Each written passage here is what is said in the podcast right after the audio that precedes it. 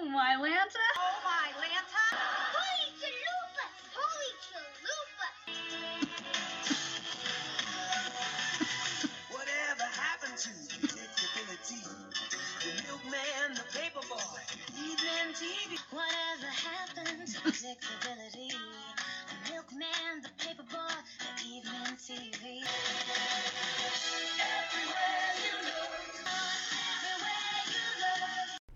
Hey there, Tanner fans. Angela Bowen here, the host of Oh My Lanta. Holy Chalupas, an unofficial Full House, Fuller House podcast. Well, today I'm kicking off a new series for June. I don't have an official title for it, but this series is in honor of my 20th high school reunion. So I will be kicking things. This series is going to be all about high school and college reunions. So, of course, the first one up to bat is season 3, episode 23 of Full House, entitled Fraternity Reunion, which aired April 27th, 1990. In this episode of Fraternity Reunion has Danny and Joey dressed in drag and in jail. And I always like to read the back of the DVD case, and this one really isn't that different than the IMDb one. It's just dressed for success? Question mark.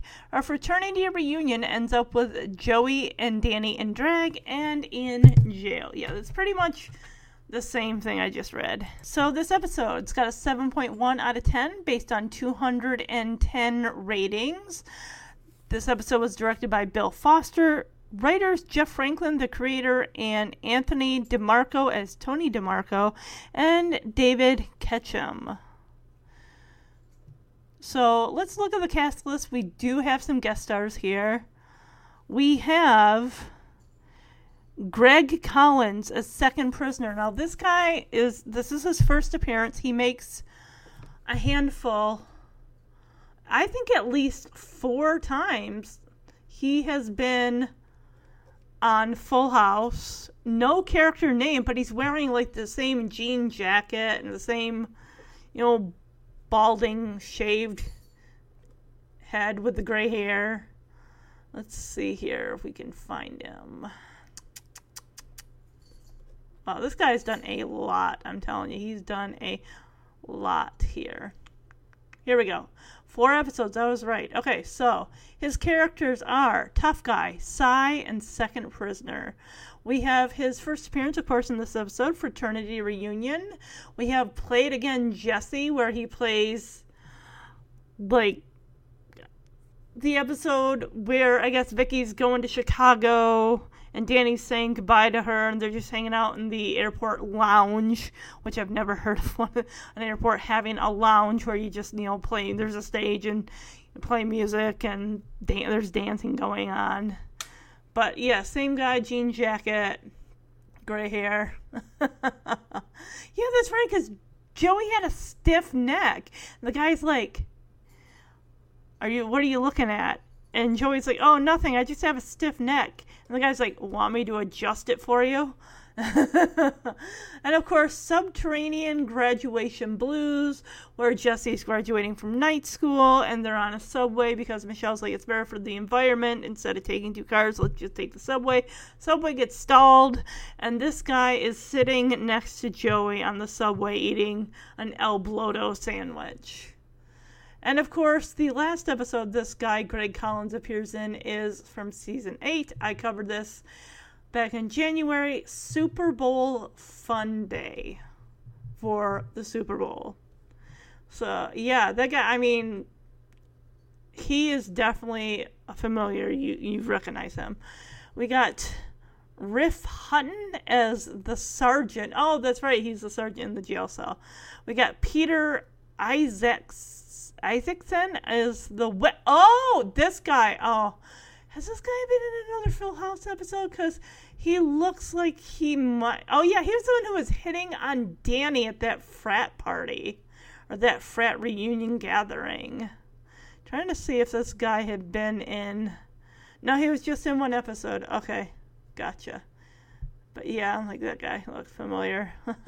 we have Janine and Jackson playing Marianne. She is the lady who arrests Danny and Joey, like puts handcuffs on them after she gets done tickling them. Has she been in any other episodes other than this one of Full House? Let me see. Um, no, actually, she, oh, she was in an episode of uh, Seinfeld. All right, let's see here. Who else we got? Oh, Tough Prisoner. This is a different. Oh, this guy looks like he might have been in more than one episode. I think he might have. This is the other. Yeah, the tough guy with the sunglasses.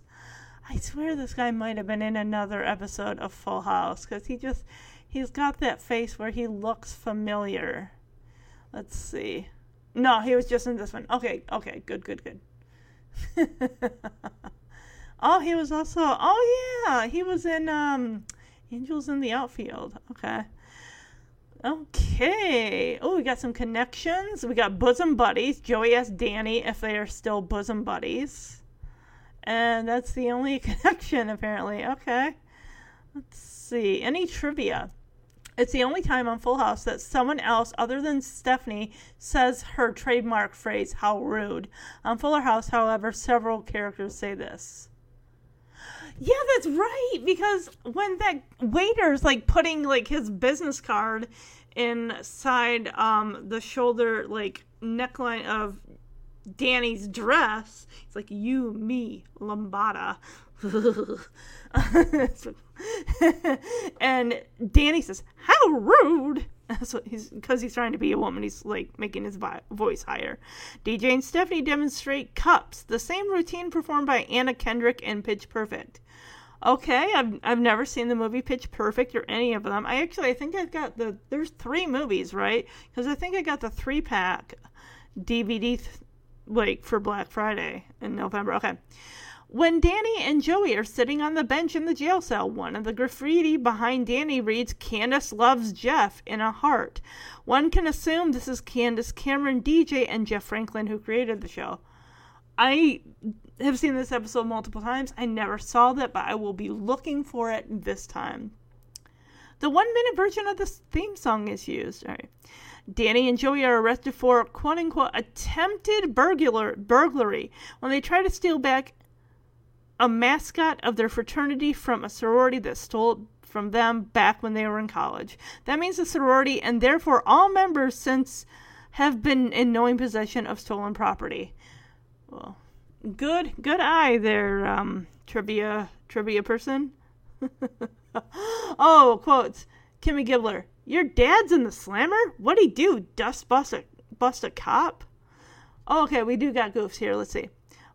While Joey is dressed up as a woman and doing the limbo, it is clear that he shakes his head so that his wig will fall off. Yeah, that is right. The way he shakes his head, it, it does. Looks like he's trying to shake his wig off. Well, the actor, not the uh, character. All right, and of course, there's no user reviews. Sorry about that. So, after this episode, the other two episodes I will be covering season four, One Last Kiss, where Jesse goes to his 10 year high school reunion. Although later we find out he did not graduate high school. Granted, he was performing with the band. so, uh, yeah, he runs into his old high school girlfriend, Carrie, who's back from Paris after apparently 10 years and thinks that Jesse has just been pining away for her the whole time. They made a promise you know when they and i'll get to that in the episode like they'll both do their own thing and then the next time they meet up they'll get back together or something. I just i find it really hard to believe that jesse had a steady girlfriend in high school because yes in season one of full house he is like he's got a girl coming and going at like every other day. He's got a new girl in the first handful of episodes of season one of full house so just the idea that he's got one steady girlfriend is just really surprising. And of course, the last episode I'll be covering for the reunion series will be from Fuller House, season two, DJ and Kimmy's high school reunion. But before I can officially get into this episode, I want to let you Tanner newbies who've just joined the podcast know how you can find the podcast, how you can listen to it. Mainly iTunes, also on SoundCloud are the two main ways to listen to the podcast. Also, if you want to find out where you can follow along with the podcast, that way you know what episodes I'm covering next, because I don't go in order of air date, episode by episode, season by season. I do themes and characters types, mainly themes, mainly themes. And I also do cast member birthday selected episodes. Like I'll select an episode that has to focus on a main character of whichever actor. Like it just did the trouble with Dan- the trouble with Danny for Bob Saget's birthday. Next month I'll be doing Wrong Way Tanner for the Olsen twins' birthday, and then in July I'll be covering Leap of Faith for Lori Loughlin's birthday. I think Golden Toad Fuller from Fuller House, and then another Fuller House episode that focuses on Kimmy for Andrea Barber's birthday. If you put in Full House or Fuller House podcast into the search bar on Facebook, you will find the Oh My Lanta Holy Chalupas podcast on there. You can follow along. You can also follow along on Instagram at OMHC Full House Fuller House Full House Fuller House podcast if you want to have your voice heard about anything to do with Full House and Fuller House, whether it's your favorite characters, your top five episodes, best or worst, any of that, I would love to hear from you. You can send an email to omhcfhfhpodcast at gmail.com. Also, if you've been listening for a while and you want to find out how you can support the podcast, I don't do Patreon. I give you this content free from me to you for your enjoyment. But the only thing I ask is if you get a minute of your time, if you could jump on iTunes and or Apple Podcasts, I know they're the same thing, and just go to the Omelanta Holy Chalupas podcast there. Type in Full House or Fuller House. Quinn, stop. My cat's being uh, goofy. um, yeah, and just leave a review, all five star reviews get the podcast more noticed by f- other Full House and Fuller House fans like yourselves.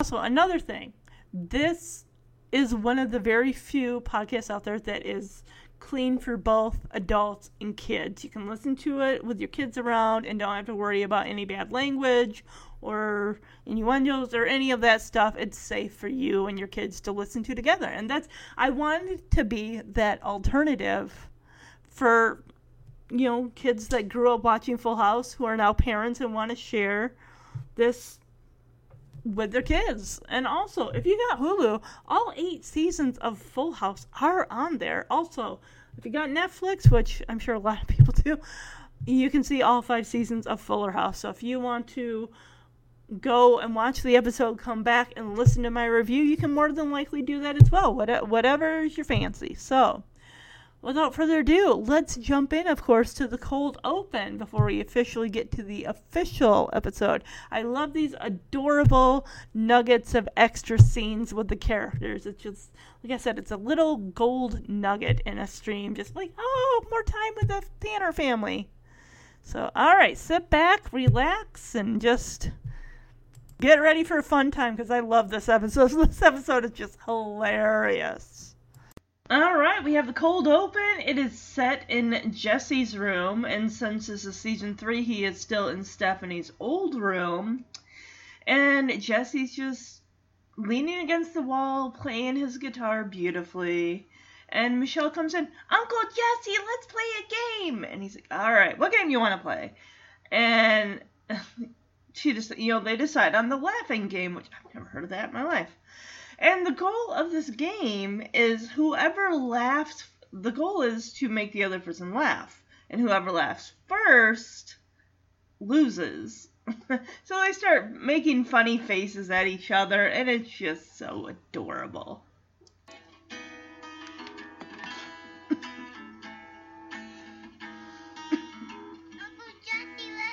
game. You want to play a game? All right, I'll play a game. What game do you want to play? Want to play our laughing game? I'm gonna win. Ah, you're dreaming. All All right, you remember how to play the game? You try to make me laugh, and I try to make you laugh, and whoever laughs first loses, okay? You ready? On your marks. Good, set, go! Oh, she's pushing her cheeks together. He's making a fish face. She's pretending to be the monkey. And so is he a little. Oh, yeah, stretching the mouth out with the fingers. Yep. Sticking the tongue out. Hey, ow! She grabbed his tongue. What a goofy kid. and then he takes her over the bed and tickles her. Alright, so we come out of the intro. We are in the kitchen, and Danny is ironing socks. It looks like he's got a pile of socks there. And he and Joey are singing their Chi Sigma Sigma college frat song, college fight song. Okay, so they're Chi Sigma or Chi Sigma Sigma. They do some like caveman ooga chugga, ooga chugga, ooga chugga, ooh. Like what? Makes me think of the Flintstones. or it even makes me think like who can chug the beer the fa- uh, a beer the fastest or something. I don't know. But mainly it makes me think of cavemen. Okay, so they are celebrating their 10 year fraternity reunion. Wow. And Joey is just like, gosh, you know how long I've been waiting for this? And Danny says, 10 years. Can't take it anymore. Living in the city is driving me crazy. Yeah, everyone kind of comes in and what they're doing. So we got Danny and Joey. They're going to be doing their fraternity reunion. We got Jesse coming in in his motorcycle, his leather jacket. He's got a red shirt on, and he's got his sunglasses on, and he is just he's fit to be tied. He's like, oh, I can't take it anymore. Living in this city is driving me crazy. And he was at I think he was like at a red light or something, and somebody used like some pink spray paint that went down the back of his helmet, and then of course he doesn't realize he's also got a pink stripe running down the back of his black leather jacket. Oh yeah, ooh, well I, I hear you there, Jess. I can imagine how that's got to be a pain. Because Jesse's complaining about the fact that he just sat in traffic for an hour behind a bus where Jesse was sucking black smoke, like from the exhaust. Like, it's just, oh. You know when you see those trucks go by and they got that black exhaust, just blah, blah, blah, blah. and even though you're in your car with the windows up, you can still smell it. It's just like, ugh. And of course, Jesse answers what Joey's question would be like, well, why didn't you just go around? Why didn't I just go around? Because there's a guy with a jackhammer who is tearing up the street right next to me. Of course, Jesse goes on saying, oh, but did that loud, obnoxious noise just just irritate me? No, because it was a nice distraction from the stray pit bull chewing on my boot. Oh my goodness. So yeah, Jesse's just had a bad day. He's like, I've had it with the city. He actually decides to go driving in the, his motorcycle in the country, which okay, cool. Maybe he'll find some trails to drive on. So Danny asked Jesse, like, hey, are you alright? And Jesse's like, yeah, I'm fine. I mean, luckily the pit bull was distracted by some punk kid who rode by on a skateboard and spray painted the back of my helmet with graffiti. Jeez. See, that's the thing. I mean, I've been on a motorcycle like once. I think uh, one of my aunt's like boyfriends or something a long time ago had a motorcycle or something, and for me, I mean, I was like maybe 10, 11 years old, and it was a terrifying experience, even though it was just on like a back country road, but even still, it was like to the stop sign and back. But it was still just like, I, I, I don't know. Um, and I just, the thing is, it's like when you're on a motorcycle, you are vulnerable to everything, whether it's weather, or just your your your entire body is just so vulnerable like one hit of something in the in the road and you're like your bike's messed up your body's messed up. Oh my it's it's horrifying. It's uh, just terrible. But i don't think i would ever want to be on a motorcycle. My mom was into motorcycles when she was younger. My sister's into riding motorcycles too, so. And Joey's like, because Jesse turns to go upstairs, and Joey's like, yeah, you know, the uh, stripe on the back of your hel- helmet looks great with a pink one running down the back of your jacket. So Jesse says, you know, I just need a nice drive through the wilderness, you know, let the wind blow through my hair, the sun in my face. And he's talking about how he wants to cruise through the pine trees and the redwoods. I bet, yeah, just go find some woods and just go driving the trails. Get out of the city for a smidge. And then he goes and opens the back door. He's like, oh, yeah, I'll cruise through the flowers. And of course, he's like, well, I gotta stop by the pharmacy first because, you know, I'm allergic to all those things. So he's allergic to pine trees, to redwood trees, and to flowers, and the sun and the wind. Okay. so yeah, Jesse pretty much is mainly written out of the episode. I mean, we don't see him again till like the very end of this episode. So Danny asks Joey, like, hey, have you seen my Chi Sigma Sigma sweater? I want to wear it to the reunion. And this is where Joey reminds Danny, it's like, oh my gosh, did their fraternity burn? Yeah, they like burned his sweater.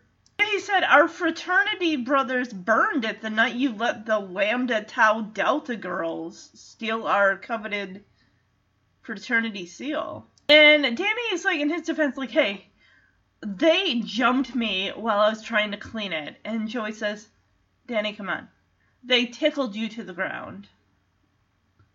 And Joey's like, yeah, our whole fraternity was disgraced because of that one act. See, Danny, where cleaning gets you, gets you kicked out of your fraternity. How would they even be able to show their? Fa- I'm just thinking, like, yeah, after being, you know, disgracing your fraternity, you want to show up ten years later. You think they're gonna be happy to see you? And Joey puts an arm on Danny's shoulder, like, and says, you know, I just hope you're prepared to relive that shame tonight. And now Danny's like, oh, man, I wish there was some way to get that seal back. I was gonna think, I mean, does anyone go to their five year high school or college reunion, or do you just wait for, like, no, wait for the big 1 0? We'll go then. And Danny, or Joey tells him, like, yeah, I mean, there is a way. I mean, the Greek houses are having their 10 year reunion. We could just break in and steal the seal.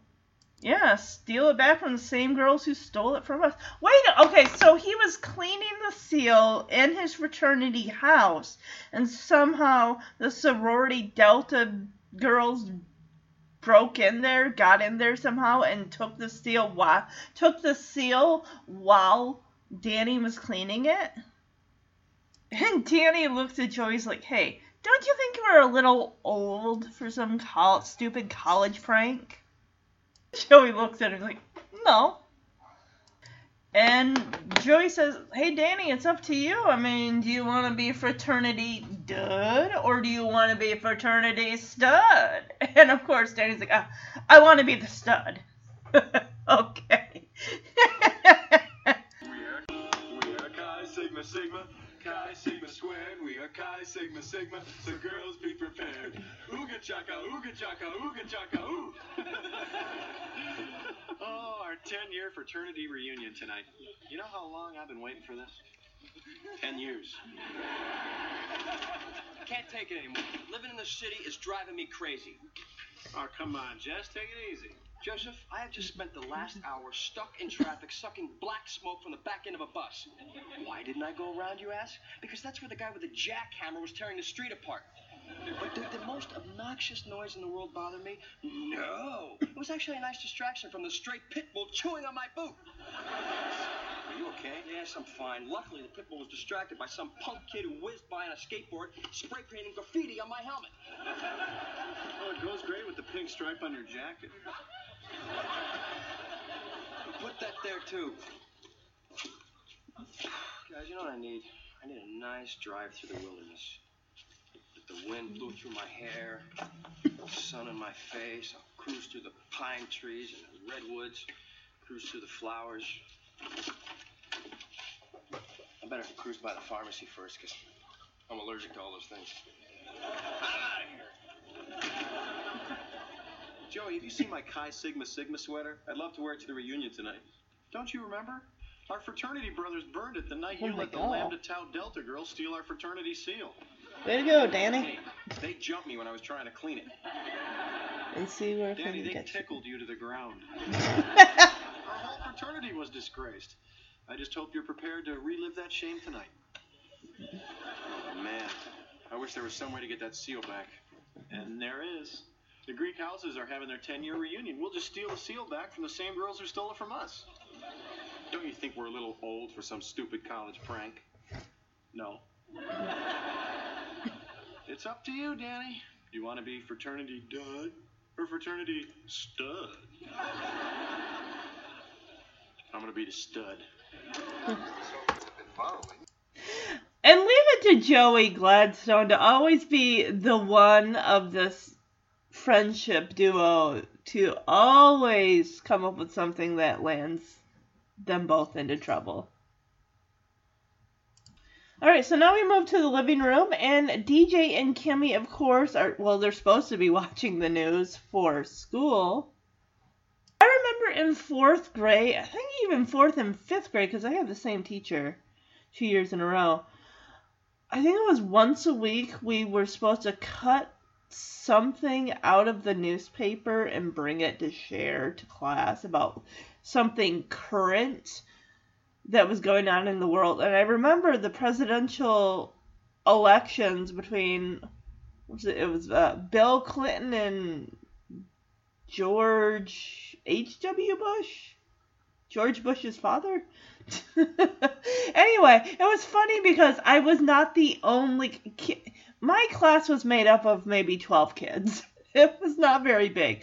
But almost more than half of them or all of them brought a newspaper clipping about the Clinton and Bush presidential election. Mind you, this is like 1990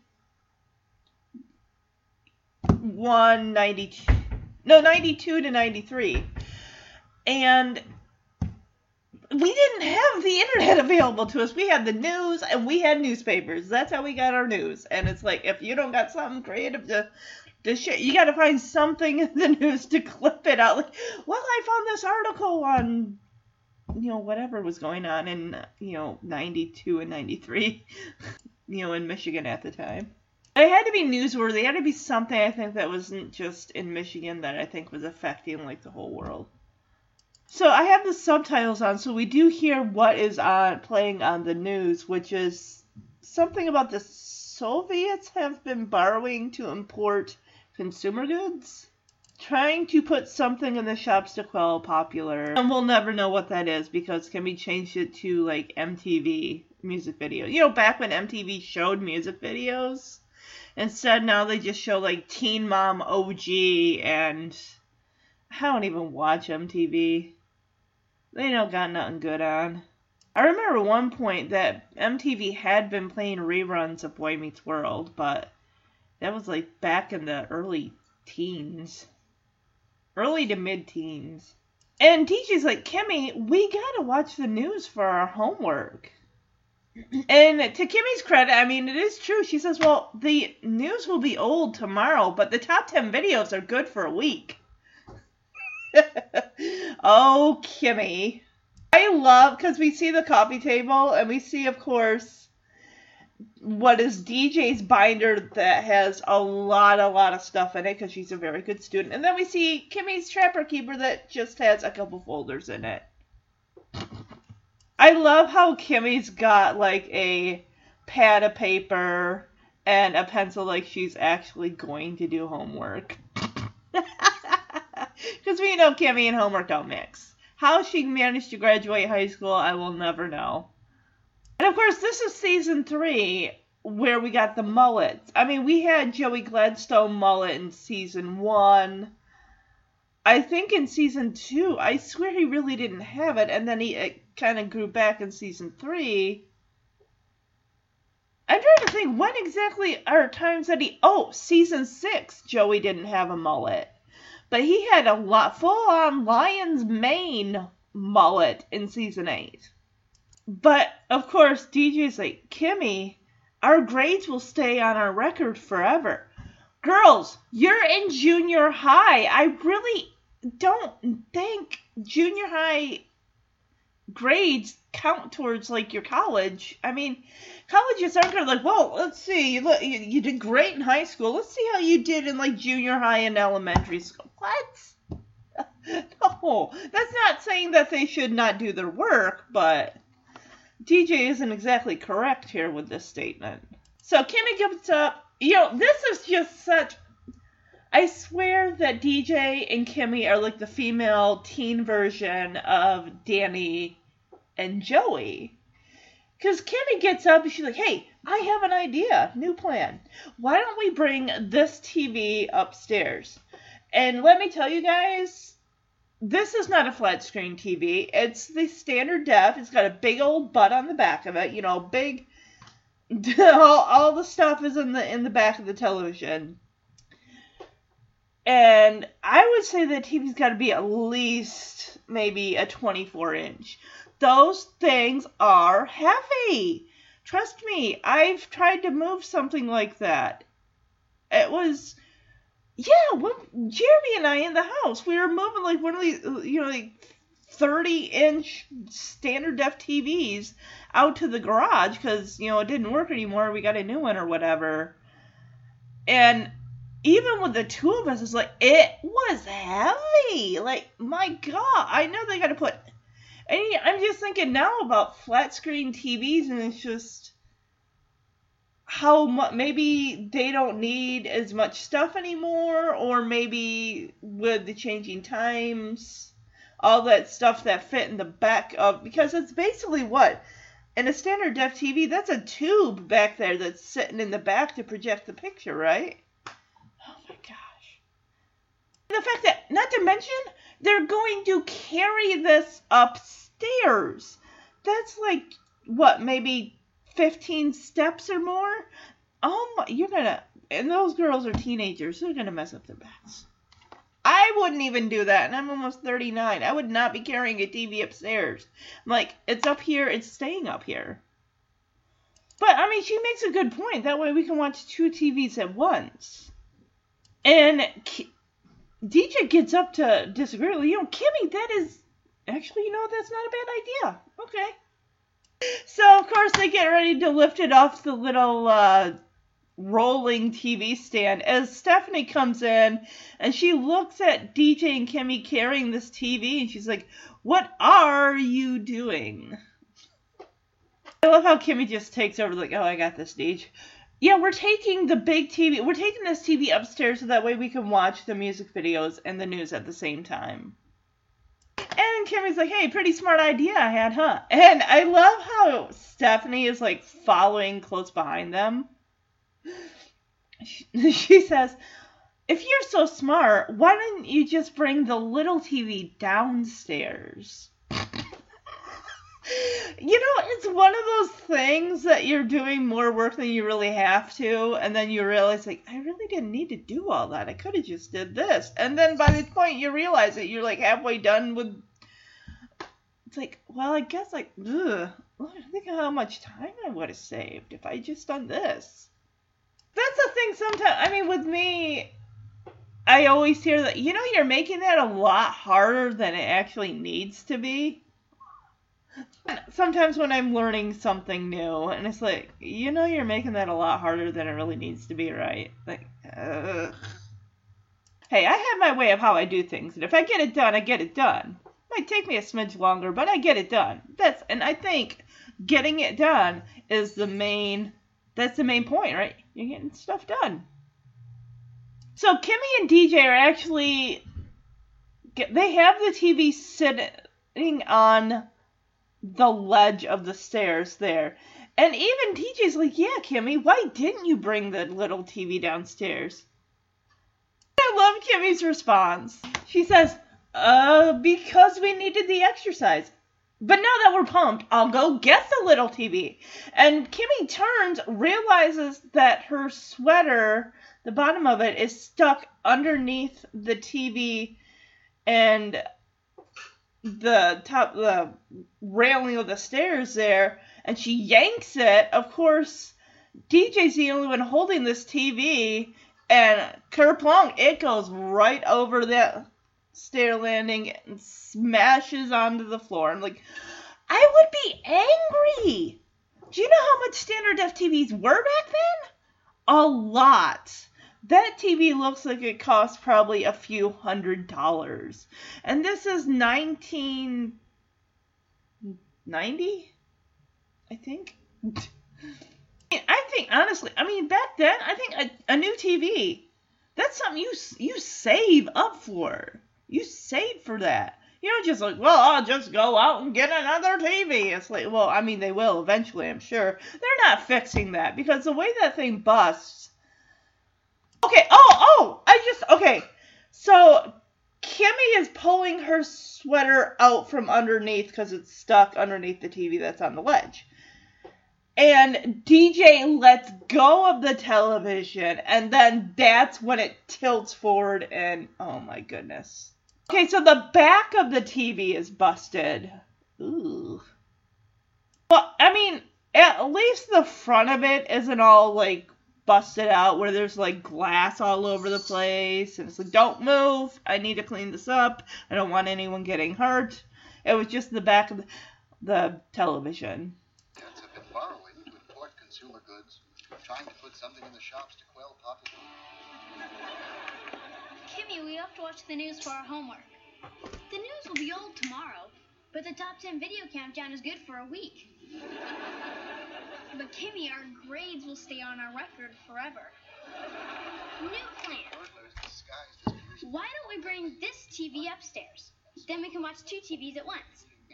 Kimmy, that is a, not a bad idea.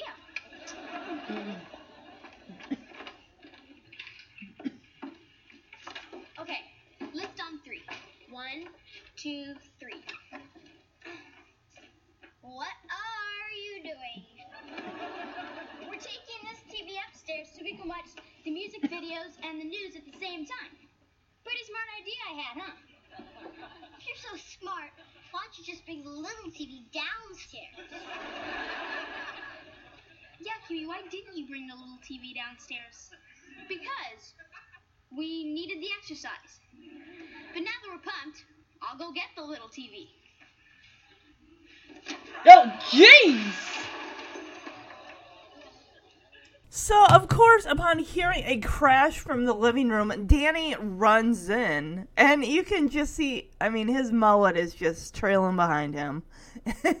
But he is so like shocked like what? Why? How?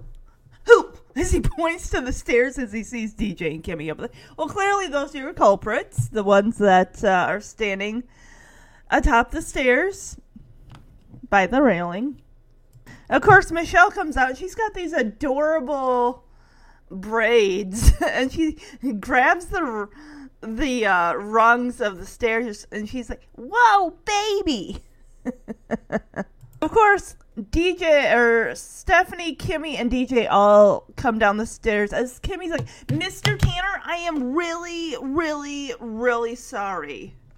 It was all my idea and danny looks at her just confused like it was your idea to throw my television over the banister and I love how DJ jumps in immediately starts covering for Kimmy. No, no, no, no. We have a really good explanation. See, we wanted to watch the music videos and do our homework at the same time, and well, actually, it sounded better in my head.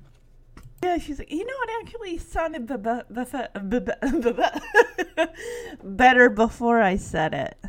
I mean, I can't even imagine like how much even a TV that size. I mean, that's like what it may be a 24 inch television. I'm guessing.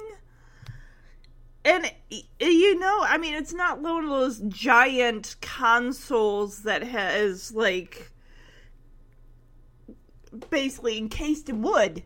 My grandpa and grandma had one of those. Those things were heavy, mind you. Remember, I worked at Goodwill. A when flat screen when flat screen TVs were be- really getting going to the point where they're becoming more and more affordable, and just about every single person had one. Now that's all they make are flat screens. But I I was getting like heavy, heavy TVs that people were dropping off. And it just oh my god they were they were you you you couldn't lift it just yourself. You and like another you had to find another person like can you help me? They got a giant TV. Oh my goodness. And of course, what jokes on me when I'm not working there anymore, and I go to donate a like 24 inch television. Like, oh well, we don't take those anymore. I'm thinking, yeah, but you took them when I worked there, so yeah, Good Goodwill does not take standard def TVs. I I mean, I honestly, I'm not sure how many people in America still own a standard def, which stands for standard definition. It's so funny watching shows, watching movies, and Jeremy and I will always joke like, "Oh, standard def and def, huh? Hmm, okay." like, oh, they haven't upgraded yet, but maybe. Jeremy's mom actually did have a standard def TV, and Jeremy and I, I think it was, well, I know it was when we were still living in Michigan, so maybe Christmas of 2019, maybe 2018 we had gifted her with a decent sized um, flat screen TV. I think it was maybe under a 32 inch, maybe 24 inch. I'm not sure, but um, yeah, we're like, all right, let's let's because her TV was kind of on the fritz half the time. So we're like, all right, well let's let's do this for Jeremy's mom. You know, let's let's bring her into the world of flat screen televisions and the, the new technology that isn't from like uh, the the 80s and 90s, which is nothing wrong with that because I grew up in that decade. So, all right, let's get back to uh, DJ and okay, okay, I definitely want to talk about Kimmy's. It's like a lavender colored. I don't know if you'd call it a pantsuit ish type combo, like shirt pant combination but let's talk about the pattern on it. So we got slices of watermelon, we got slices of that might be pineapple, I'm not sure. But it's just kooky crazy and then Kimmy oh oh she Kimmy is wearing because her hair is like pulled back into a like I guess what's that term they used on Glee for the Cheerios? Like a high pony? With their um their ponytails. So it's kind of like that, but it's you know curly on the end, and then her scrunchy looking thing is made of like um soft fabric. Like scrunchy. I'm not talking Michelle Tanner season six, seven, and eight large scrunchy to rival Nellie Oleson's bows in Little House on the Prairie. If you watch Little House on the Prairie and you see Nellie Oleson's giant bows that literally overtake the back of her head, that's what I'm talking about when it comes to Michelle's ginormous scrunchies for the small amount of hair that it holds in seasons like six through eight. But anyway, this one I like the colors are like kind of a lilac light pink color, which matches the lavender of Kimmy's shirt here. And I think she's got the matching pants to go with it. I'm looking out the window here, and it looks like, um, hey, maybe they're gonna put more of those drumstick ice cream things in the, uh, in the little uh, shop area they got in the uh, down in the lobby in the hotel. Those things go fast, I'm telling you. Mainly probably because we get at least a couple once a week or so, but they fly fast. When I looked, it's like slim pickings in the, you know, as far as ice cream, any kind of treats like that, and they go pretty fast. But yeah, so far, okay, let's see. I honestly think with these two outfits, because DJ is wearing, you know, she wears in season three a lot of it's vest type material with like button up or t-shirts underneath. And this one's no different. She's wearing a mustard yellow button-up shirt with a vest that's got like little bit of like dark red burgundy-ish with other like colored like bluish patterns and it just looks blue. So, I'm going to go Kimmy's does not look that bad. But this is just me doing a observation real quick. They are both. Let's just say they're both in the running at the moment for worst outfit of the episode. But I think DJ's mustard yellow with that vest is going to top Kimmy's outfit, which really compared to DJ's is not that bad. And Kimmy again is going on an apology rant here. Like I'm really, really, really, really sorry. She's I talked DJ into it. And Danny, of course, you know, appreciates her honesty and all that stuff, but he ends up telling them, like, you guys are going to have to have your friendship on hiatus, basically, for a hot minute. Have you ever went to a friend's house and you accidentally maybe broke something of theirs, messed something up, spilled something, gotten something dirty, and you just feel absolutely horrible? Has your friend ever took the rap for you or just let you take, you know, your own fall? I mean, it, it's embarrassing because it's like you you know right but it's like you're a guest in another person's house. Depending, doesn't matter how well you know your friend or not. It's like you're still a guest, and you do something. It's like, my God, they're gonna never invite me over again. Ah, I don't ever want to come over here. It's like that's a thing that makes bad experiences and just if you're if you're anything like me, like one bad experience, like oh, I'm not ever going over there again. Oh, of the handful of friends I made between the ages of like eight years old and through my school years, basically, I can't really picture a time that I actually like made the you know my friends' parents angry or irritated or wishing I had never stayed at their house because I don't think I ever spent the only friend I ever spent the night at, and that would have been in eighth grade, and that's because this person was like, "Hey, sit at my lunch table." You know, she wasn't doing it man- maliciously to like, like, "Oh, sit at my lunch table," and then me and my friends will make fun of you. No, none of that happened. Sweet, sweet girl.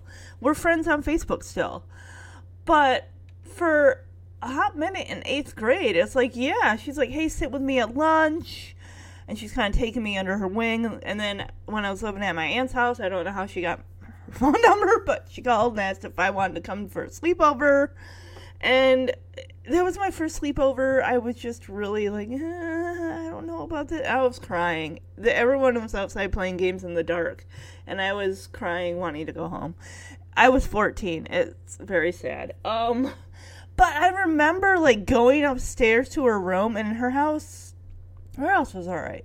There was stuff on the stairs, and of course, there are old wooden steps. And I think I was wearing sandals, and one thing led to another. We were coming down the stairs, everyone else has gotten through, and then all of a sudden, I one slip, and I gung gung gung gung gung gung down the stairs, my back hitting every single step. And my friend's like, "Oh no!"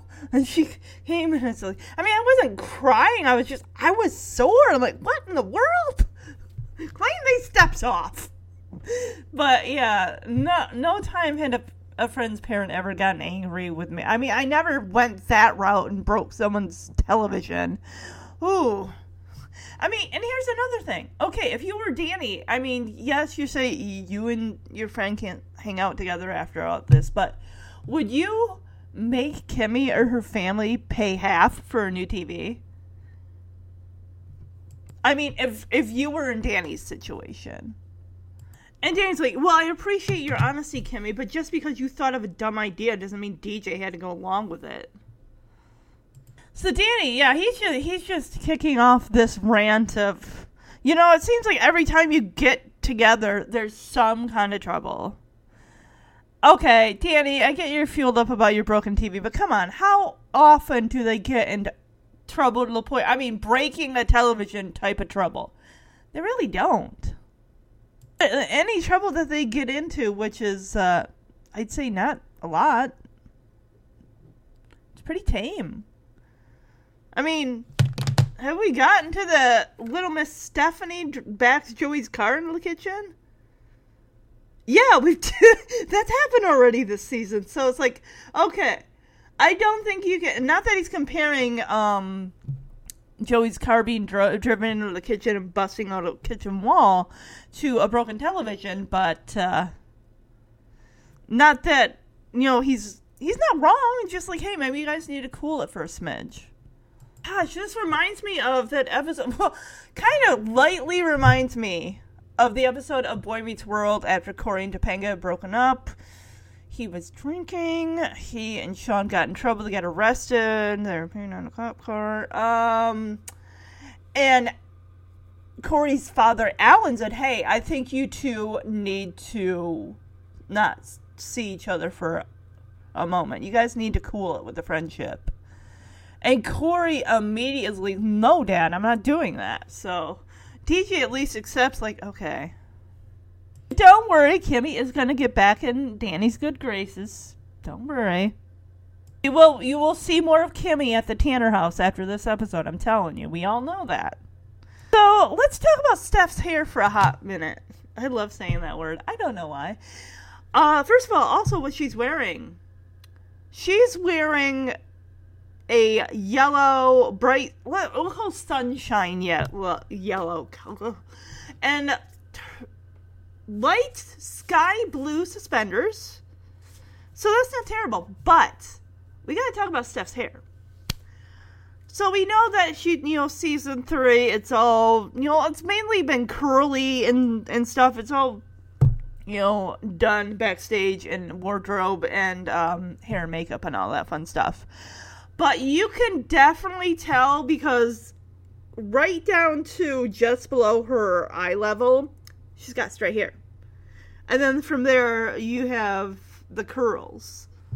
I can understand why they decided, like, okay, curls are gone, straight hair is in, let's work with that. And that's how we know Stephanie for the rest of, you know, season four through season eight. Because I don't, I mean, I like the curliness, but I don't like this this curliness here. It just it's like half and half, and not a good half and half. It's like you're looking at it, like just straighten the rest of the hair, just straighten it. Just let it do its thing and just straighten on its own, whatever it takes. Because I don't like this half and half business, half straight, half curly. I never had curly hair growing up. I always had. Well, can't not say that. It was prof- well professionally done is that's giving it too much credit. My sister gave me a perm just before I started seventh grade. I have a picture of it um, on Facebook, and uh, it wasn't great. I mean, not that she didn't do a good job, it just I didn't like it. Luckily, by the time eighth grade rolled around, my hair was straight again. So, love how Stephanie likes to have a, a saying that's like, "Good point, Pop," because Danny's like, you know, every time you and Kimmy get together, you are always getting up to no good. I was the one that was at my aunt and uncle's house when they had a trampoline, and like, hey, let's put the sprinkler underneath the trampoline. Hey, let me get this dish soap and spread it all over the top of the trampoline, and then that way we'll have bubbles. I actually, that was my idea. I came up with it. I'm sure there's something out there that I bet anything there's something out there to do with water and bubbles and trampolines. I bet. Okay, upon further inspection, it is not a pantsuit of any kind. It's just a top and a matching bottom pants for Kimmy. So Danny's like, "All right, Kimmy, I think it's time for you to go." And she, okay, but I want you to know I am really, really, really sorry. And I love how Danny's just nodding his head, like, "Yeah, yeah, yeah, I get it." So now that Kimmy's gone, Danny is gonna lash out and give DJ a lecture on friendship and why in the world. And he said this many times over the years about DJ and Kimmy's friendship. Like he doesn't get it. He doesn't understand it. Like he's like, I have no idea why in the world you're friends with that girl. You have nothing in common except your homework, and that's only because she copies it. And I love how Stephanie is standing right next to Danny as Danny is like pointing his shaking his finger at DJ and this and that and Stephanie's miming Danny's hand movements and eventually he looks over at her and she's like. but of course before he gets into that lecture about DJ's friendship with Kimmy, he says, DJ, for the next three weeks, you are not allowed to see or talk to Kimmy Gibbler.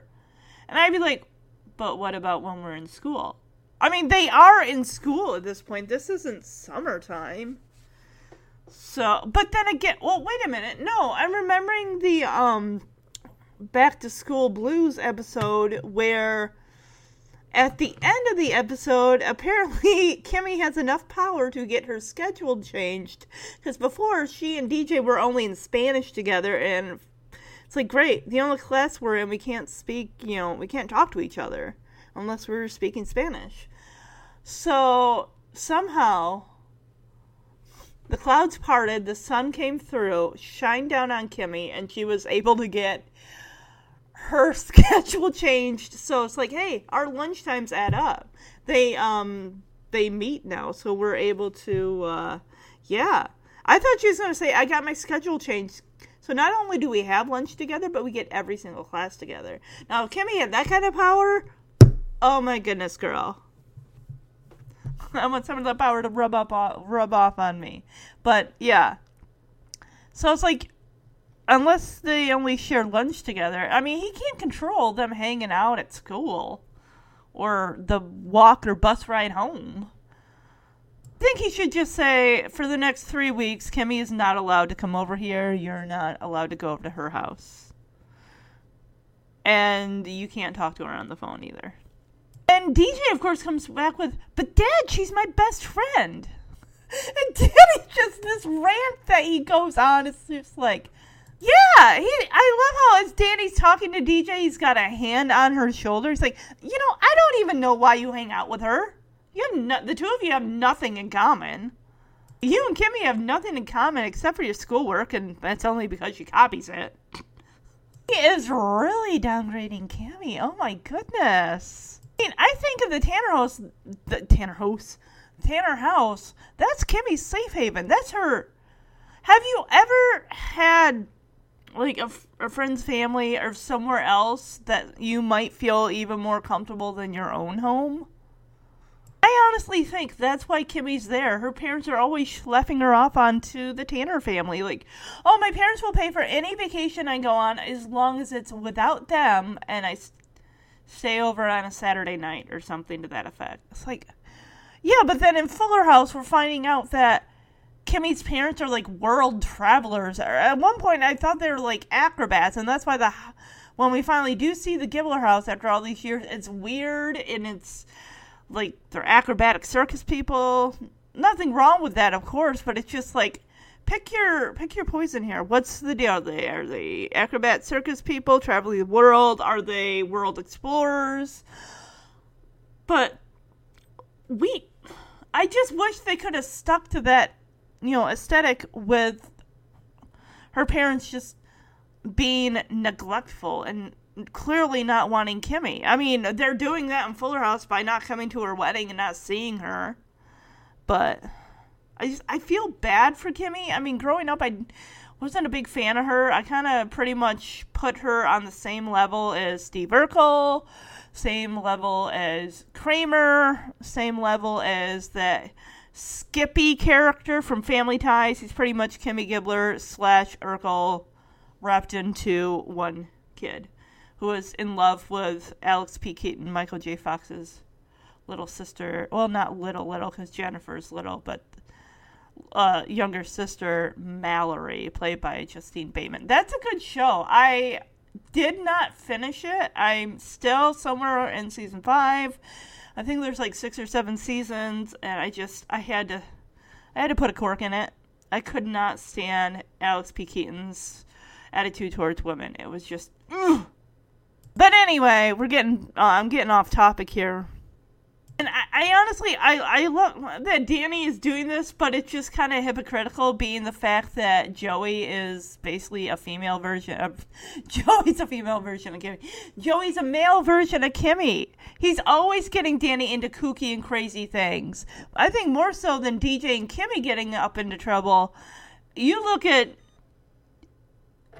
jo- Joey and Danny's history because they go all the way back to age like 11 or 12. And they're always getting up into some cray cray stuff. Okay, upon further inspection, Michelle, Stephanie's making all these hand motions, and I thought that's what Danny was doing. But no, for the whole time while Danny's talking to DJ, he's got one hand on her shoulder, and the other one he's using to like point and make, you know, get his point across. of course, Danny finally takes notice of Stephanie with all these hand gestures that she's doing as DJ goes up the stairs, and she's like, "Hmm, well, I guess we showed her." And Danny just kind of looks at her like, "What, Stephanie? What? Go, go somewhere else, Stephanie." no, he's like, "Okay." What? Why? How? Who? Whoa, baby! Mr. Tanner, I am really, really sorry. It was all my idea. It was your idea to throw my television over the banister? No, no, no. We had a really good explanation. See, we wanted to watch the music videos and do our homework at the same time, and you know, it sounded better before I said it. I am really, really, really sorry. I talked DJ into it. I appreciate your honesty, Kimmy, but just because you thought of a dumb idea doesn't mean DJ had to go along with it. You know, it seems every time the two of you get together, there's some kind of trouble. Good point, Pop. Kimmy, I think it's time for you to go home. Okay, but I want you to know that I am really, really, really, really, really, really sorry. DJ, for the next three weeks, you are not allowed to see or talk to Kimmy Gibbler. That's almost a month. But Dad, she's my best friend. You know, I don't even know why you hang out with her. you and Kimmy have nothing in common except maybe your schoolwork, and that's only because she copies it. Now go on up to your room.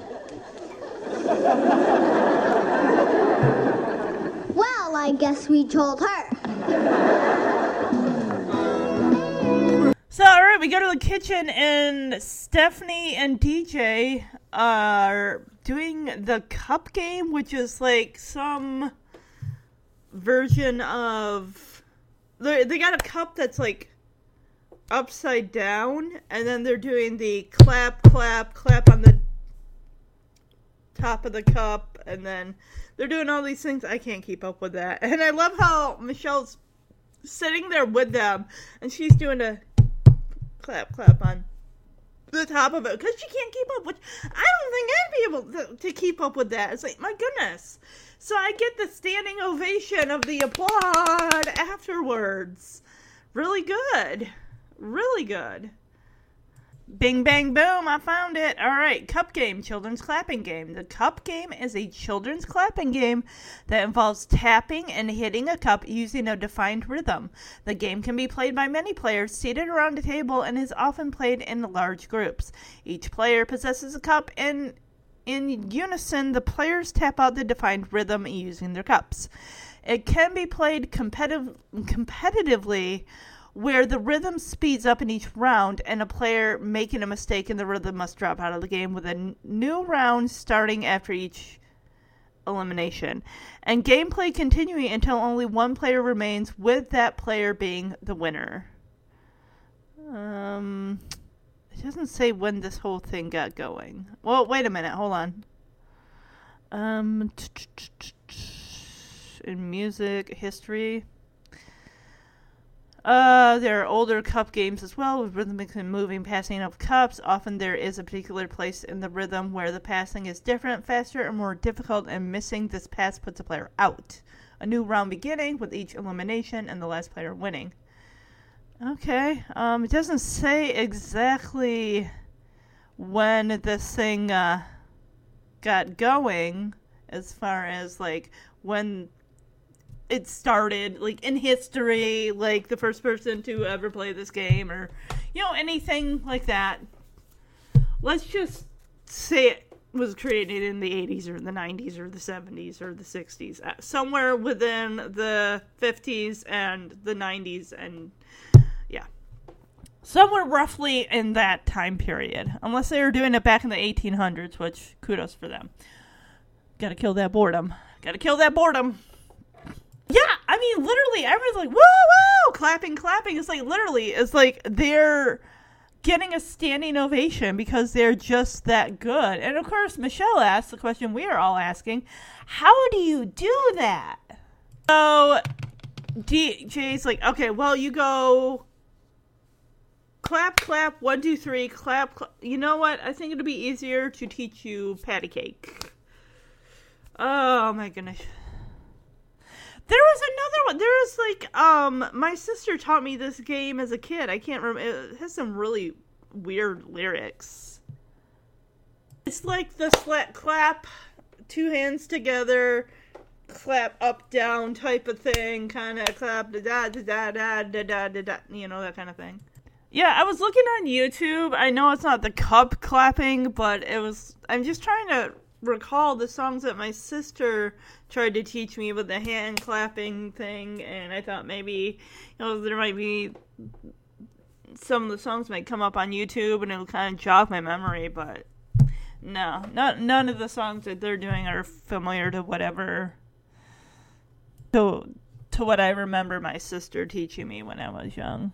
I thought there was one about where a girl whose hair like goes down the drain or something happened and it changed like colors or I can't remember. Something to that effect.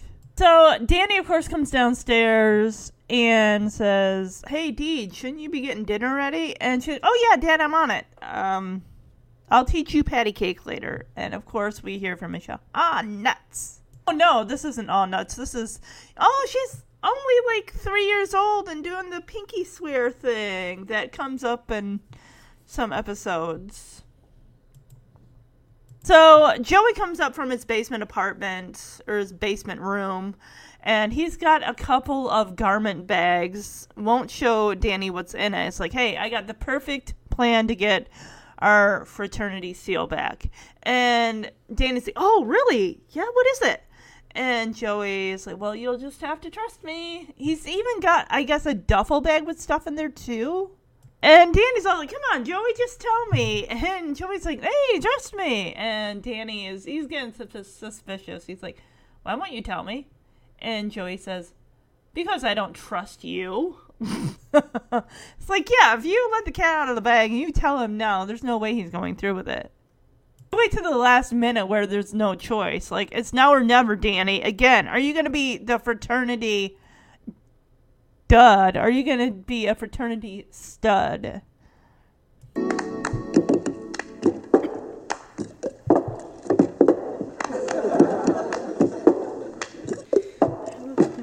Just watching it. See they get that standing ovation by the audience. How do you do that? Well, you go clap, clap, one, two, three, clap, one. Why didn't I teach you patty cake instead? Okay, I hope it's fun. PJ, shouldn't you be getting dinner ready? Oh, right now, Dad. I'll teach you patty cake later. Pinky swear? Pinky swear.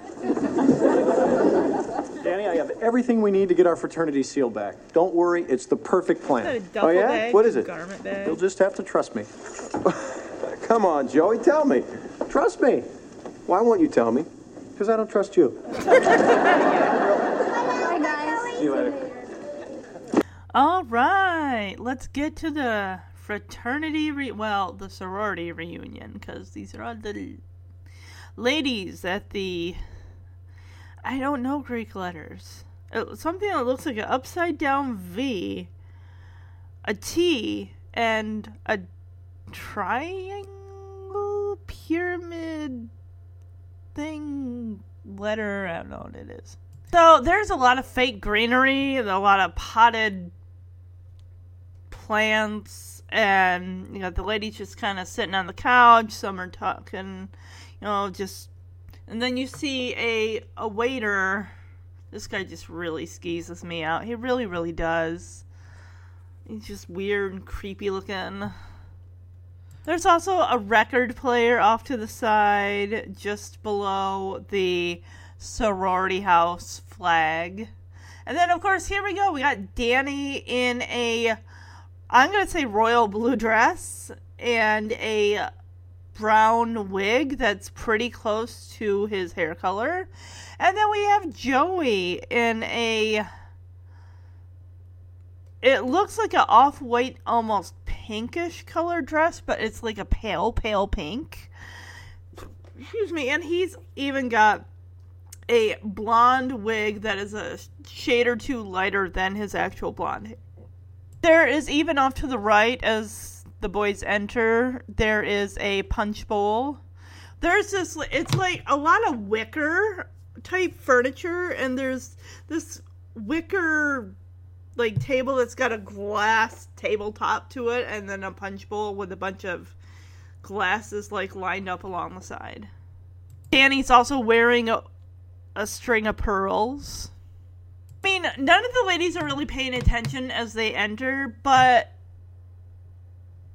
okay, um, if you're gonna be ladies, you don't come in like with your arm through another lady's. You could just as easily walk in separately, but the goal is to blend in, not stand out. So Joey makes this plan sound so simple. All right, now come on. We're just gonna grab the seal and leave. You are in a room full of people. The seal is somewhere off to the side, much farther in. Actually, it's uh, literally on the other side of the room.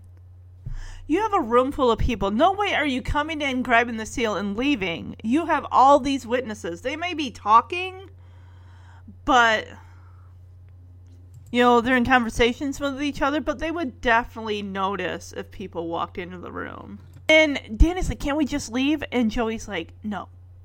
Oh, wait. We can't do this.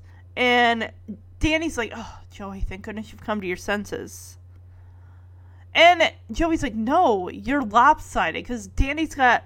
I don't know what they're using for fake boobs, whether it's socks or and I will admit, I never stuffed a bra or anything as a teenager or someone that was developing. No, I never, never did.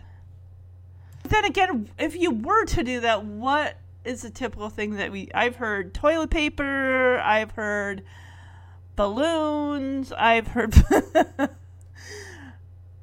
just a lot of crazy stuff. Uh, oh yeah, and now and then I remember um, there was um, balloons that were filled with pudding. That's right.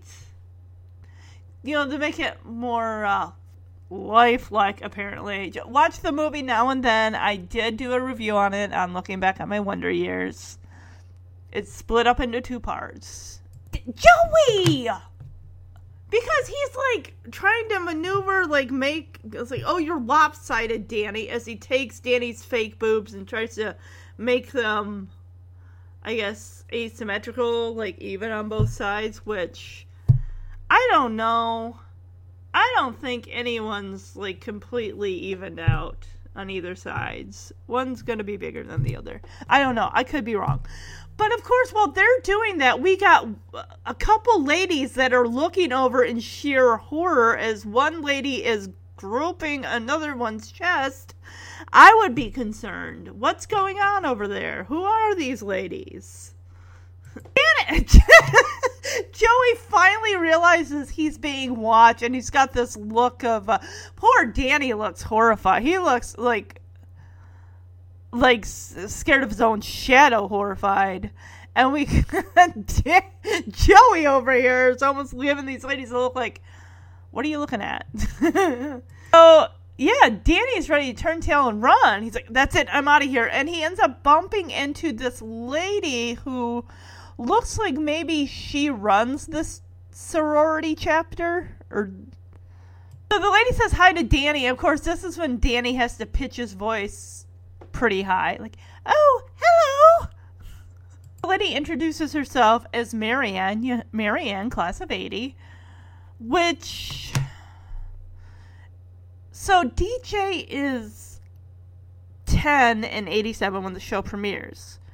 So that means at this point, class of 80, she would have been 3. So that means she would have been born in 77? Trying to do the math because we know that Danny went to college, but we know that he also was a young father at that time because he and Pam got married when they were 19. Like I said, I've always called DJ kind of a like a I don't know if oh, oops baby does sound kind of hurtful, but she was unexpected. Let's go that way. And I think that's why Danny and Pam had to, you know, they ran off and got married more than likely. They got. Yeah, exactly. So.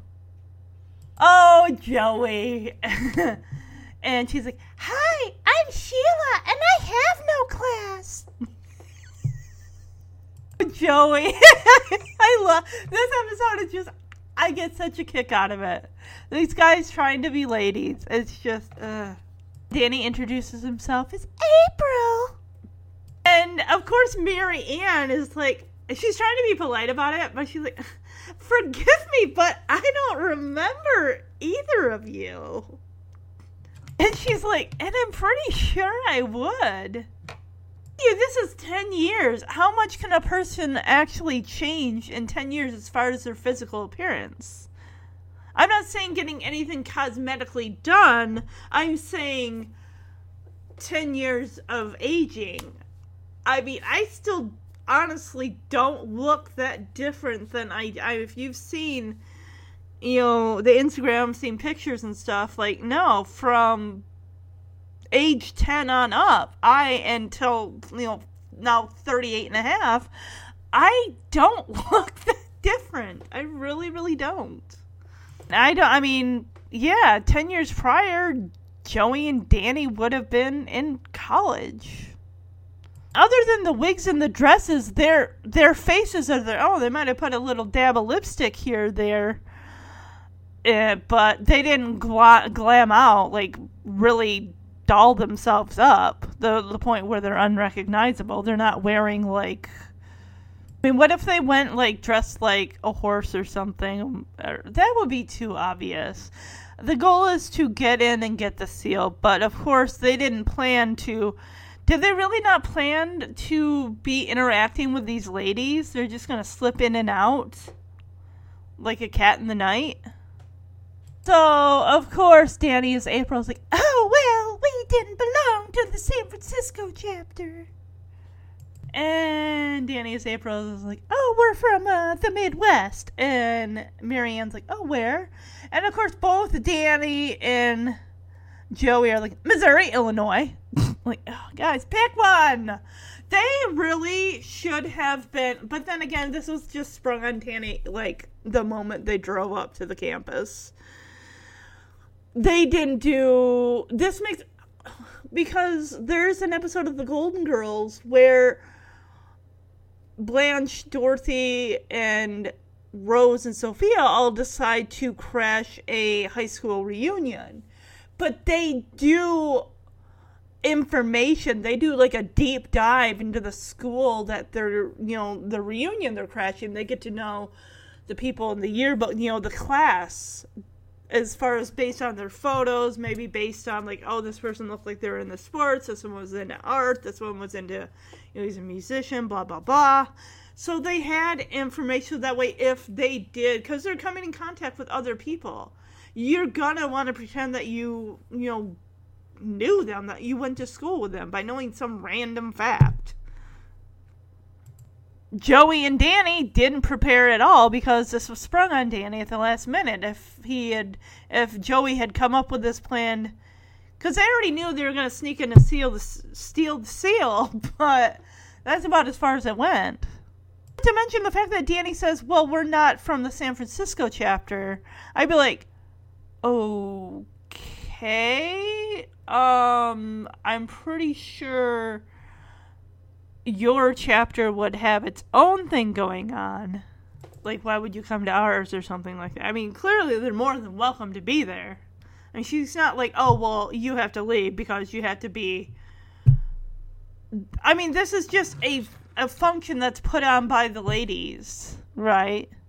Kind of like in high school, like whoever the class president is, is the ones that's gonna set up all the uh, reunion and you know the invites. Like, oh, let's make sure we get you know this person and look up that person. Oh, whatever happened to so and so? Can you get an invite out to them and stuff like that? They're gonna know who's on the list because on Golden Girls, they took the names of people that didn't show up to the reunion and they just took on those identities. Of course, Joey's like, oh, it, it's a very big campus. So luckily, Marianne's like, oh, well, have a good time. And she walks off. Okay, good, good, good. And then, of course, we get a lady in a maroon colored dress or burgundy, whatever color you want to call it, you know, deep dark red and they're watching like oh gosh how do they walk like because uh they're they may be dressed the part but they that's pretty much everything else is a blank slate after that you need to know how to walk like a lady talk like a lady emote like a lady and danny's like how do they walk like that and joey's like i don't know but i'm glad they do guys guys guys focus focus focus you're here to steal the seal right granted yes they need to know well how to walk like that.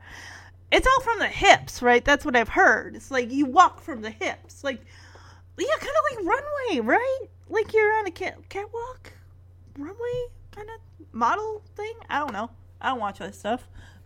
So yeah, Joey and Danny, they walk like they're glued to the hip as they're sauntering into the room. They do see the seal. It is actually a stuffed seal with a X E. Is that an E? An E E E X E E. It's yellow and red lettering. It's got like um. It, yeah, it's basically got like a dog shirt on it. and um yeah and it's it's it's in this cabinet that's made of wood and it's got like chicken coop wire on it in the front of it. I mean, I gotta hand it to um, the Delta whatevers from Fuller House. They had a whole security system rigged up. They get it, the cap under a glass enclosure. They had a security system with lasers. This one is just, I mean, I'm pretty sure it's locked up. They can't just go over there and start prying open the cabinet and taking the seal. There's more to it than that. You got a room full of ladies. They may be in conversation, but you start hacking away at that cabinet to steal that seal, they're going to be like, okay, what's up? So, Joey's going to go check on the seal. Like, all right, let me see if there's a way to try to get out of here without making a whole lot of racket and being a disturbance. Danny, of course, is trying to adjust to wearing women's hosiery, adjusting, bunching, that kind of thing. Pain in the butt, I'm telling you. I'm telling you. Wearing any undergarments can be uncomfortable. You keep having to adjust, and it gets bunchy, and then you gotta unbunch, and it looks like you're picking on a wedgie. It's just, buh, buh the trials of being a human being and having to wear layers, so many layers.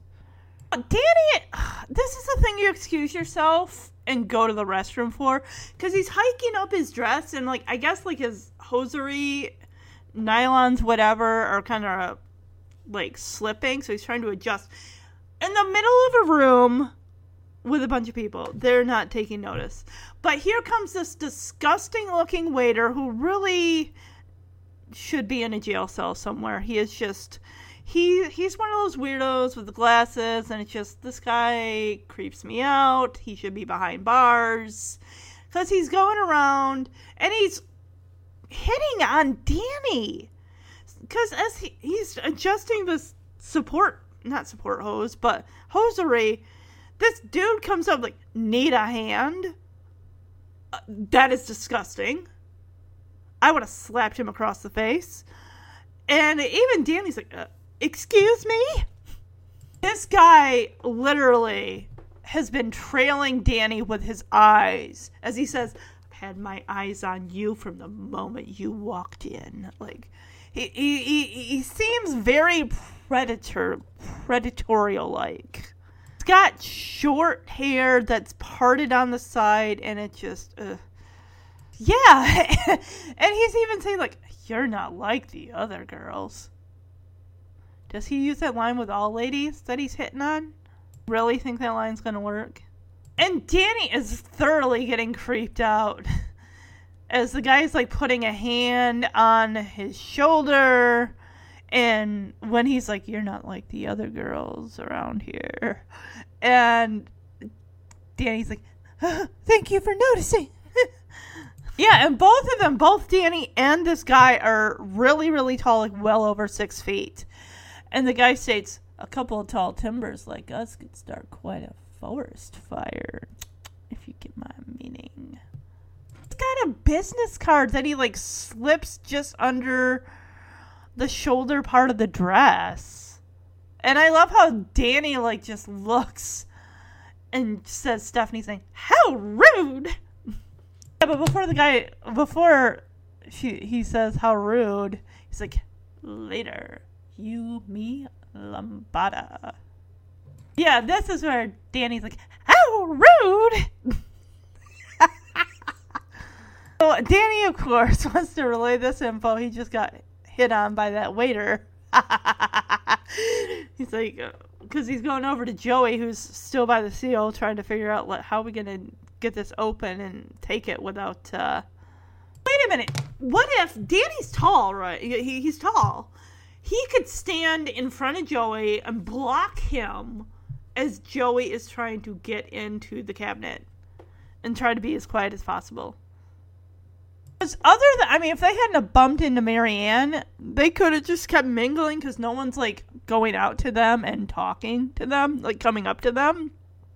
Everyone's either standing in a group of ladies or they're lounging on the couch just casually conversating about what they've been doing with their lives in the last 10 years. I mean, I'm sure some of them got married, had babies, careers, all that stuff. This is a full on cabinet because when they close up on it, it just, I thought it was like a single, like, top bottom cabinet. It is like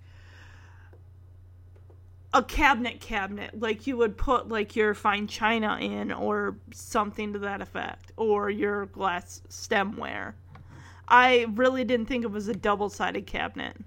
So, yeah, Danny's like, Joey, that waiter just tried to pick me up. And I love Joey's like, don't settle for anything less than a doctor. so, of course, Joey states the uh, obvious. Danny, there's women everywhere. Like, how are we going to get that seal? So Joey's the one that comes up with, all right, I'll create a diversion. You break in and grab the seal. Where isn't there a crowbar that comes into the matter of trying to break it? Oh. Into this situation here? Oh my goodness.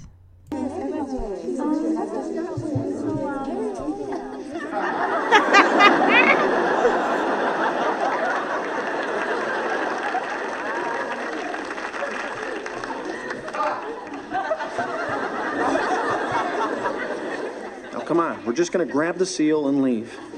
Can't we just leave? No. Come on. Wait, we can't do this. Thank goodness you come to your senses. No, you're lopsided. Joey! Do that in a group full That's it. I'm out of here. Ah, hi. Hello. I'm Marianne, class of 80. Hi, I'm Sheila, and I have no class. oh, she's such a funster. Hello, I'm April. Forgive me, but I don't remember either of you, and I'm pretty sure I would. Oh, uh, well, we didn't belong to the San Francisco chapter. We're from the Midwest. Oh, where? Missouri. It was a very big campus. well, have a good time. Thank you. Bye. Oh, hi. Yeah, you look great. How do they walk like that? I don't know, but I'm glad they do. We can do that. Hi, excuse us. Hi. John, there's the seal. I'll go check it out. Okay.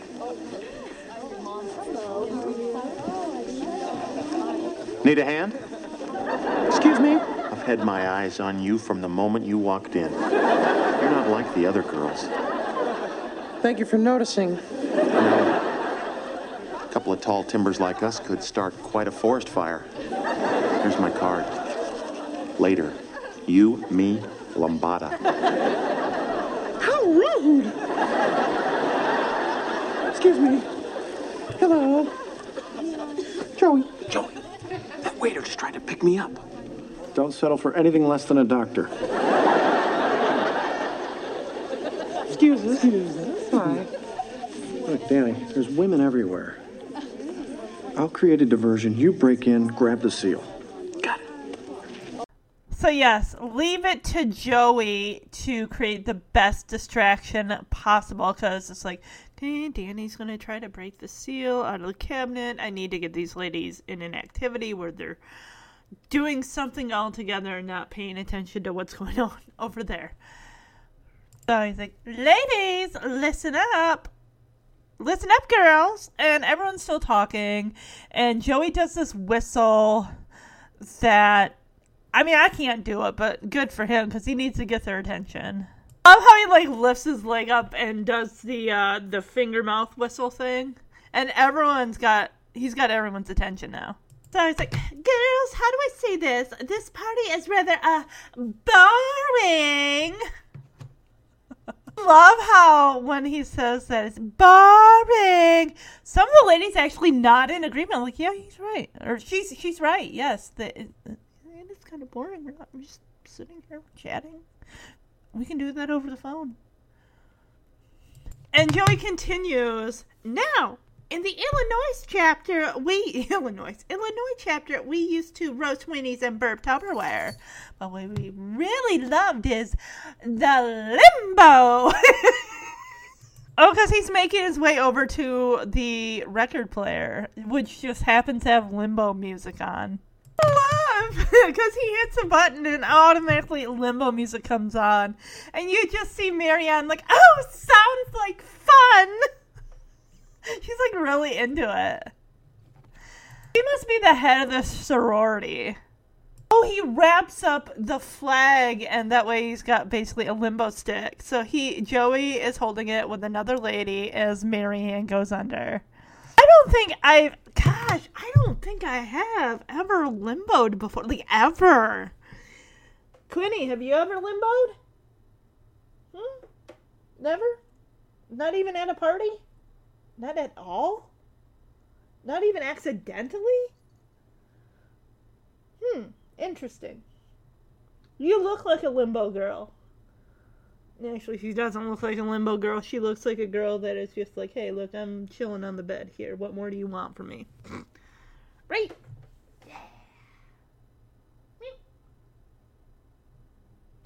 She's not going to do it. She's not going to meow for me. So we do see we get a peek of Danny over there. He actually has a mini, looks like a mini crowbar that he's trying to break open that cabinet with. A wooden cabinet, so you can imagine it's going to be making creaking hinges and wood splintering, and he's just to destroy that cabinet to get the seal out. So yeah, of course, we're like, hey Sheila, why don't you give it a try? You know, they're talking to Joey's character here. And of course, Marianne's like, Sheila, baby, come on. and of course, I love how Joey's like touching his way, like making sure that it's on. And, he, and Sheila's like, hello, can I go? I'm a limbo bimbo. and he goes under the the bar. Uh, he, he comes up, and of course, his wig fell off. Of course it did, because he's Joey. Of course, you see as he goes underneath, he shakes the back of his head because, of course, the wig is supposed to come off. And wow, they're shocked. The, the look of shock, especially on Marianne's face, is just one of horror and just utter disgust. You see the wig is on the floor, and you see it's got like a tag on the inside of it. That wig couldn't be any more fake if it tried.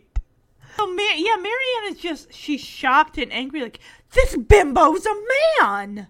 And Joey's like, oh, I'm so happy. Thank goodness I don't have to live this lie another minute. Joey's hair, having been under that wig, is slicked back and it just looks sweaty. And I remember wearing like a clown wig or something for fifth grade for Halloween. And I just remember the huge headache that I got from wearing it. And I don't know if that's just from. I mean, it's not like I get a headache if I'm putting a hat on my head or something, but I don't know for whatever. And it was just a rainbow type curly wig you'd pick up at like a a Kmart or something. I'm sure it was like under five dollars. Just I just remember just I mean it wasn't a splitting headache, but it was an un- just uncomfortable. And then I I think it was like where you would go around from classroom to classroom in your costume. Cuz I thought like the other one like there is this like dog bloodhound dog mask I I wore like for fifth or fourth grade. I can't remember.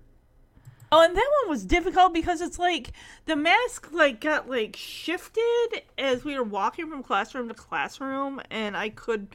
It was becoming difficult to like kind of see through it because the holes were kind of shifted, and it's just like trying not to bump into the person in front of me. Or ugh. I love how Joey like changes his voice back to normal, like grab a grab a seal to Joey, and of course now everyone's attention is diverted over to Danny finally prying open that cabinet. So the women all go after Danny. They're like, "Stop him! Lock the door! Lock the door!" Oh my gosh! I love now it's like a football game. Like Danny, I'm open. it's almost like Joey's in a football game. He's got the seal tucked over one arm, and he's got his hand like a like stop sign, like his hand is like out to like like he's in a football game. Is that really how they run in a football game? It's like I got the football under my arm, please. I got my hand out there. Get out of my way. of course, Joey flings it to Danny. It's almost like a game of monkey in the middle, but there's nobody in the middle. Dang, Marianne, you are a vicious, girl. She runs past Danny, rips that wig off his head. the look of shock is Danny. Uh, Danny's got, I forgot, yeah, now that you don't see the wig, Danny's got these big white, like, pearl earrings that cover the majority of his earlobe. So some lady remembers Danny from 10 years ago, and she's like, It's the geek! Tickle him! Oh, God.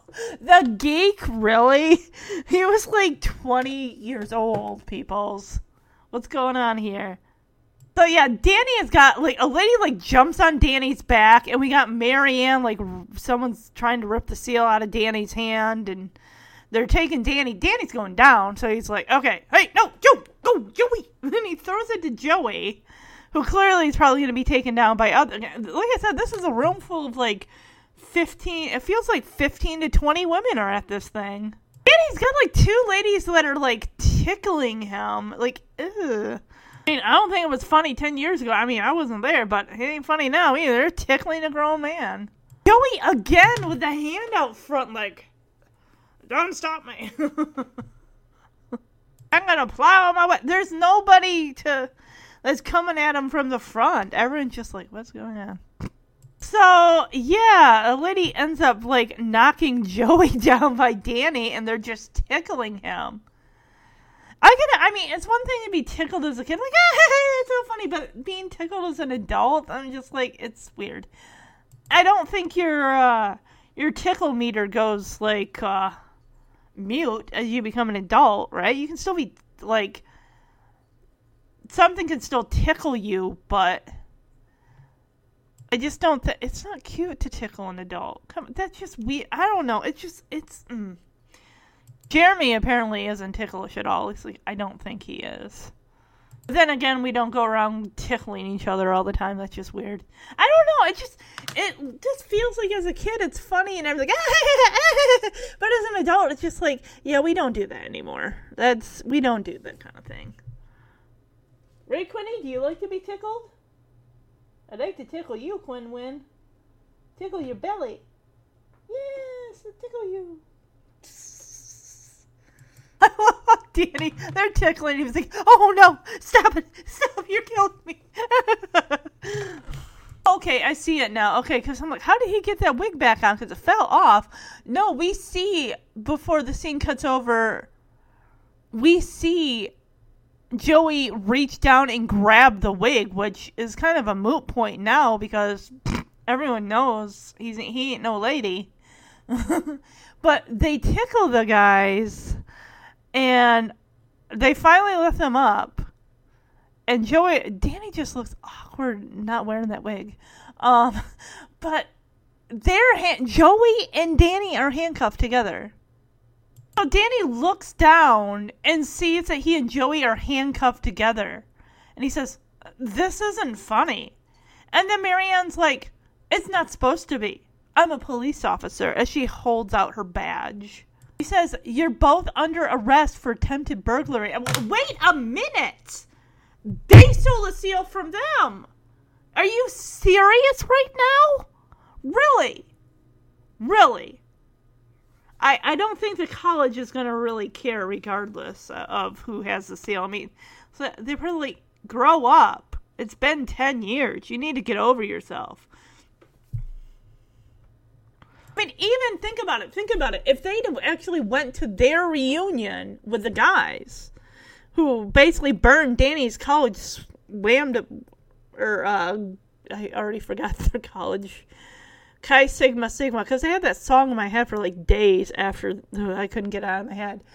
But it's like, what if they went there and they said, Danny, you're not welcome. Joey can stay, but you have to go or they're like i mean or would they even care like if joey's like hey i got an idea for how we can get the seal back and the guys are like it's been 10 years we've moved on in fact we have a new seal see it's right over there in that cabinet and you can't touch it now i gotta bring up the how rude full house podcast when they covered this episode, they did bring up a good point that is interesting.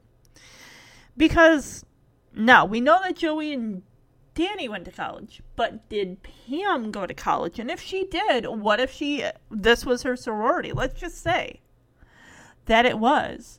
Well, the How Rude podcast brings up the fact like what if Joey and Danny were there in disguise and the ladies there just like toasted a glass in honor of Pam's memory. That would make it really awkward. But yeah, because we honestly we don't know much about Pam other than the tidbits we've gotten from the girls, you know, DJ and Stephanie, maybe a little bit here and there from from Danny in his high school days dating Pam. Uh some goofy sibling antics, rival stuff with Jesse and Pam when they were playing tricks on each other as kids, you know, revenge tricks. And it's just, other than that, it's like there's a whole a lot of time that a whole lot that we don't know about Pam. And I wish we could have. I would have loved Pam's backstory. God, you know what I would have loved? I would have loved Jesse's parents, Nick and Irene, talking about, other than you get that scene from an episode in season two when Nick is saying how when you moved in here to help Danny with the girls, you know, after your sister, you know, God rest her soul, passed away. I mean, that that really you really stepped up there, but that's about the only thing that we get from them on her. And it's almost like, but she was your daughter and she died. You have no, I mean, I get it. They're, you know, they're side characters and stuff. And unless it's, you know, to the plot, important to the plot, they're they're not gonna spend time on it. Which I get it. It's like a 24 minute show, so I just would have loved to have seen. Like honestly, I really think. What do you think? Do you think that maybe Pam was a stay at home mom? You know, raising DJ. Like, well, you're going to college. I mean, I could have went. I I had a scholarship to such and such place in San Francisco, and now, you know. You know, maybe that's like I'm gonna be a stay-at-home mom. I've always wanted to be a stay-at-home mom. You know, we'll have a lot of babies. But then again, I mean, Danny and Pam were young, young parents, and he was, you know, working his way through college to get that uh, sportscaster degree, or uh, I don't even know what the official term name for the degree would have been, but. And I, I, I call ridiculousness on this charge. Like, oh, you're being arrested for attempted burglary. The seal did not even leave the room. It's fine. But let's just say, let's just hypothetically throw it out there. Let's say they got the seal and they got out of there. Let's just say.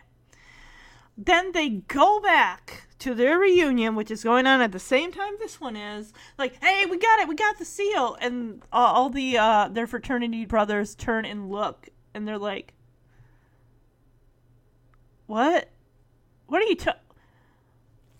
Dude, we're having a good time. We're talking about we seriously, we've moved on. I don't think they would have like if Joey would have come to them like, "Hey, fraternity bros, let's go steal the seal." Like, no, we're here to hang out, man. We haven't seen each other in like ten years. You can, if you want to go and do that, go for it.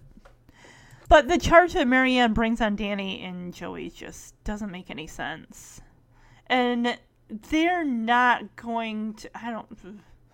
Leave the women after Marianne says you're being you're under arrest for attempted burglary. All the leaders are like cra- clapping, like, "Whoa, yeah, we got him!" Literally nothing else was going on at that sorority par- uh, get together. Not a thing. These women are probably in their 30s at this point. You know, they're probably married, probably got some kids. They're like, this is a night out for them to just chill, relax, recline on a couch, sip some wine, you'll have some, you know, hors d'oeuvres, crackers, cheese, what have you.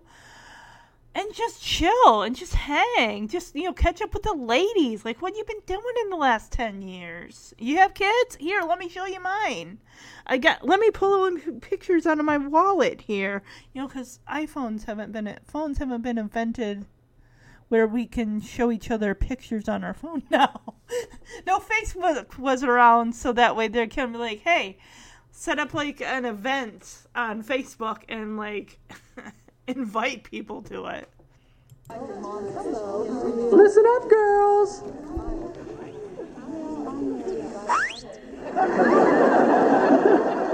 girls, how do I say this? Um, this party is rather um, uh, boring. Now, in the Illinois chapter, we used to roast weenies and burp Tupperware. But our favorite was the limbo. okay.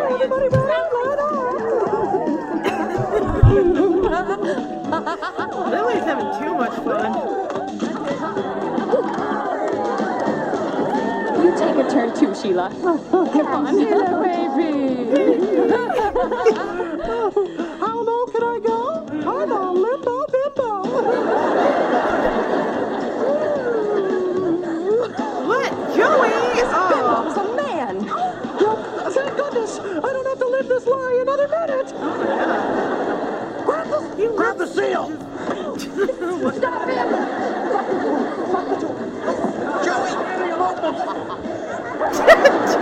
Joey's like a Oh, got it. Good.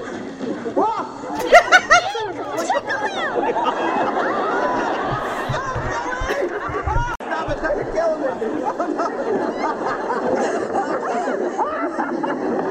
Let's get him up. Hey,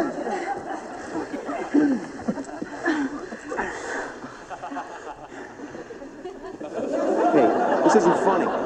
It's not supposed to be. I'm a police officer, and you're both under arrest for attempted burglary.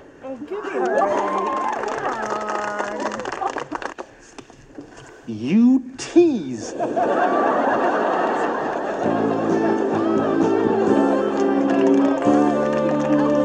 So Marianne brings Joey and Danny down to the police station to book them.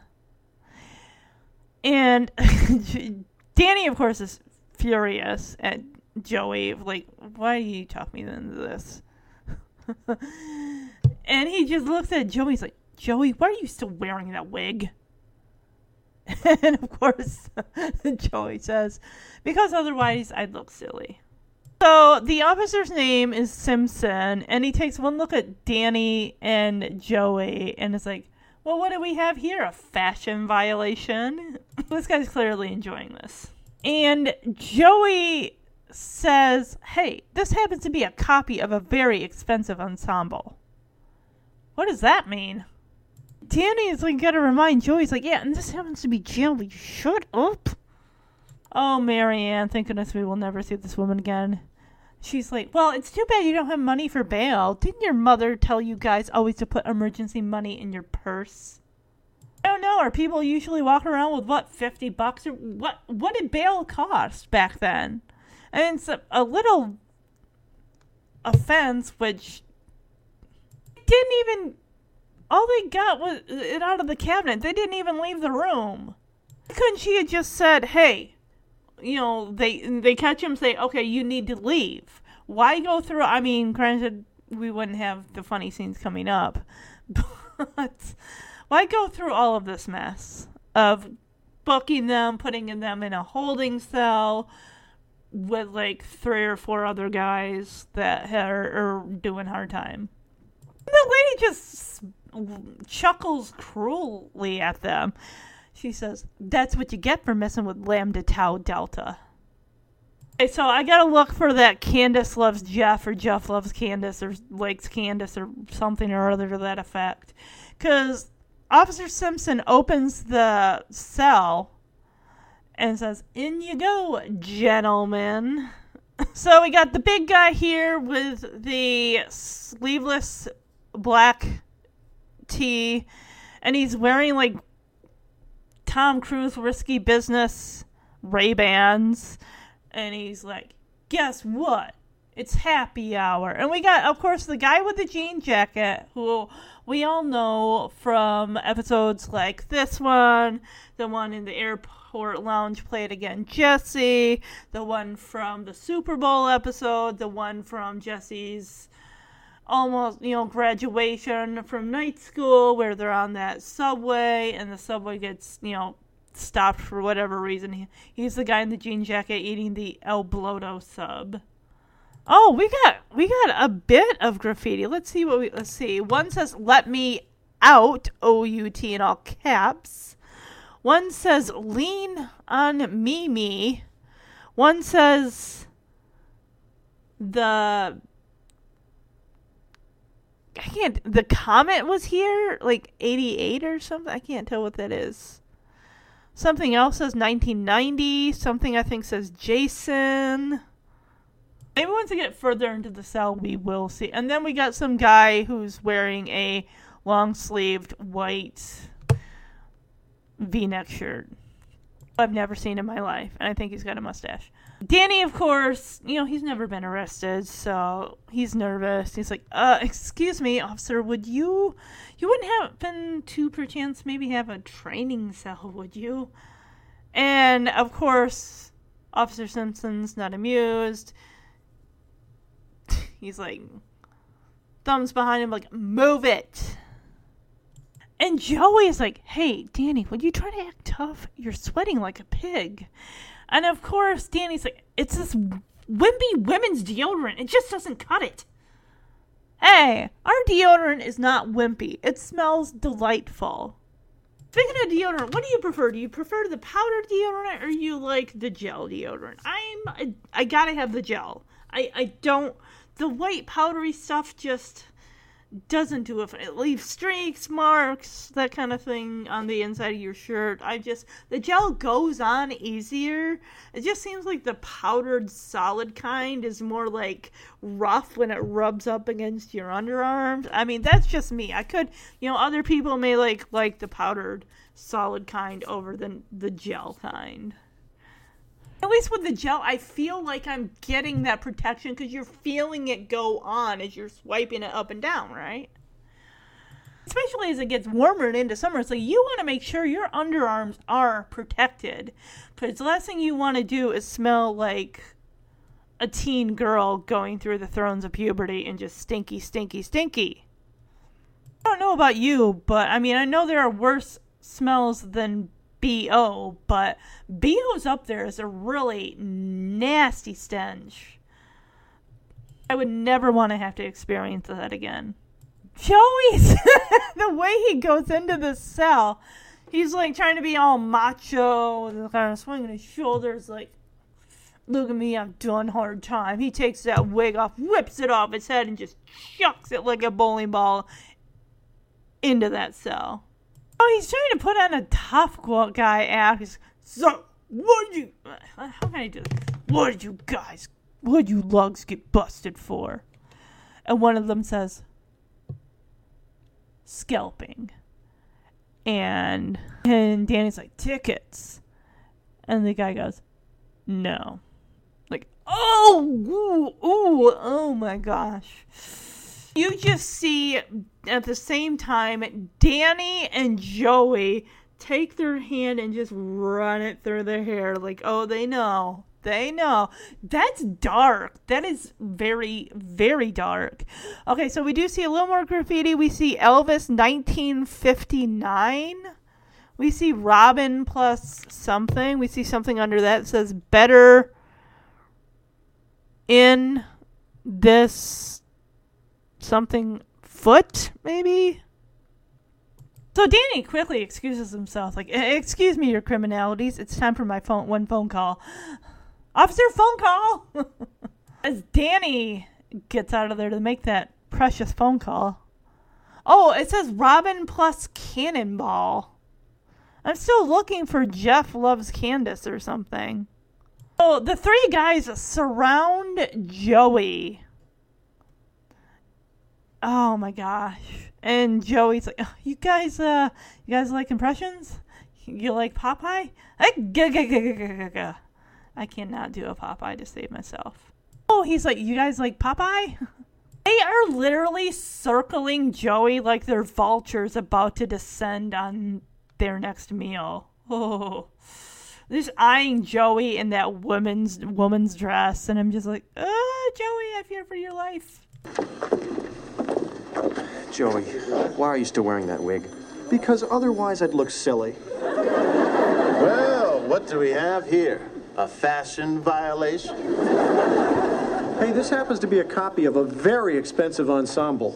And this happens to be jail. Shut up. Well, it's too bad you couldn't pay your bail. Didn't your mother tell you guys to always put emergency money in your purse? That's what you get for messing with Lambda Tau Delta. In you go, gentlemen. Guess what? It's happy hour. Uh, excuse me, uh, we're kind of new at this. You wouldn't perchance have a training cell, would you? Move it! Would you try to act tough? You're sweating like a pig. It's these wimpy women's deodorants. They just don't cut it.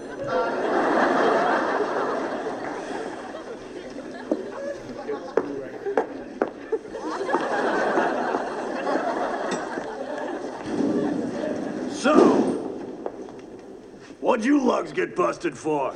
Scalping. Tickets. No. Uh, excuse me, your criminalities. I think it's time for my one phone call. Sergeant, phone call! You guys like Popeye?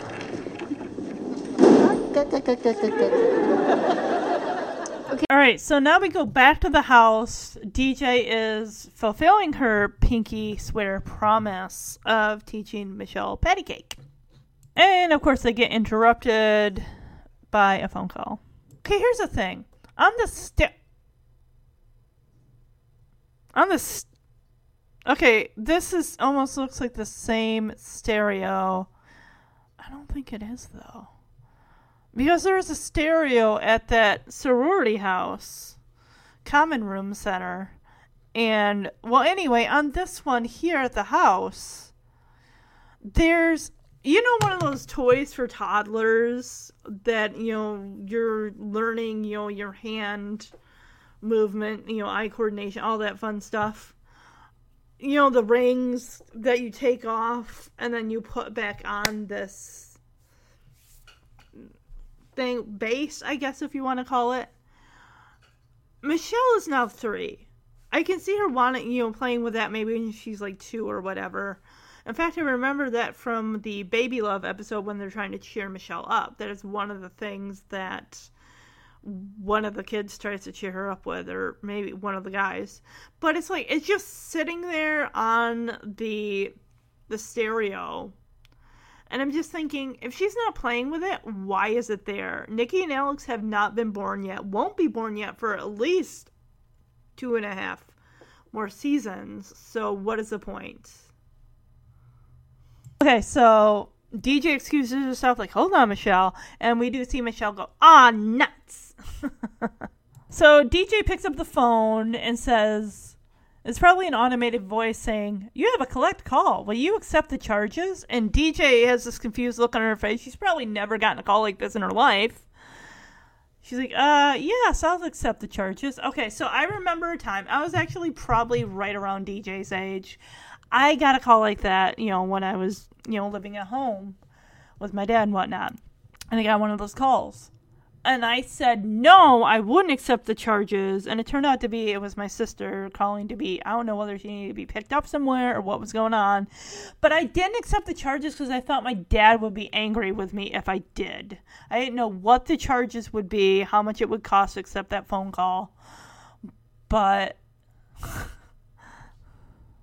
I remember in junior high, because they didn't have cash, you know, on, change on me to use the payphone. For all you kids out there, payphone is something that used to be around plentiful in places when we did, because cell phones really weren't out too much yet. And if you had it, you clearly, they were very expensive. Anyway, I called, I had no cash. I used the payphone in my middle school. And I called, because it had a sticker on there that said you could call collect and I would like call my grandma or something like that, and she told me, please do not use collect to call me. Because I don't know, I wonder how expensive that was to call collect. Collect is usually, that should be strictly for emergencies only.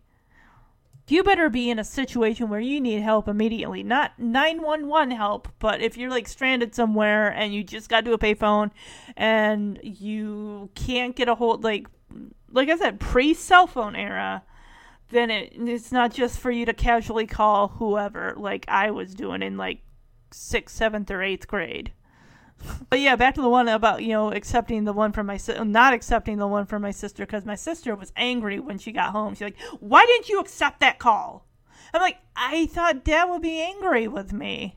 Because my dad would always be complaining about bills, whether it be the phone bill, the grocery bill. We always had to keep it at a certain amount. Like if it went over like fifty dollars, my dad would start to like uh, grumble and grimace. He. The thing is, also another thing, long distance was ex- expensive. I had a friend that lived like thirty miles away or thirty minutes away from me, and I could barely ever talk to her because she lived in another town that was 30 minutes away and was considered long distance. So that's kind of how we lost touch with each other through pretty much all of, because uh, she moved at the end of sixth grade. I didn't see her in seventh grade and eighth grade. I didn't see her again until she moved back to my hometown at the beginning of our freshman year of high school. So, but anyway, back to DJ. She accepts this collect call. Mind you, it's just DJ and the girls. There is no Uncle Jesse's off in the woods somewhere surviving the wilderness on his motorcycle.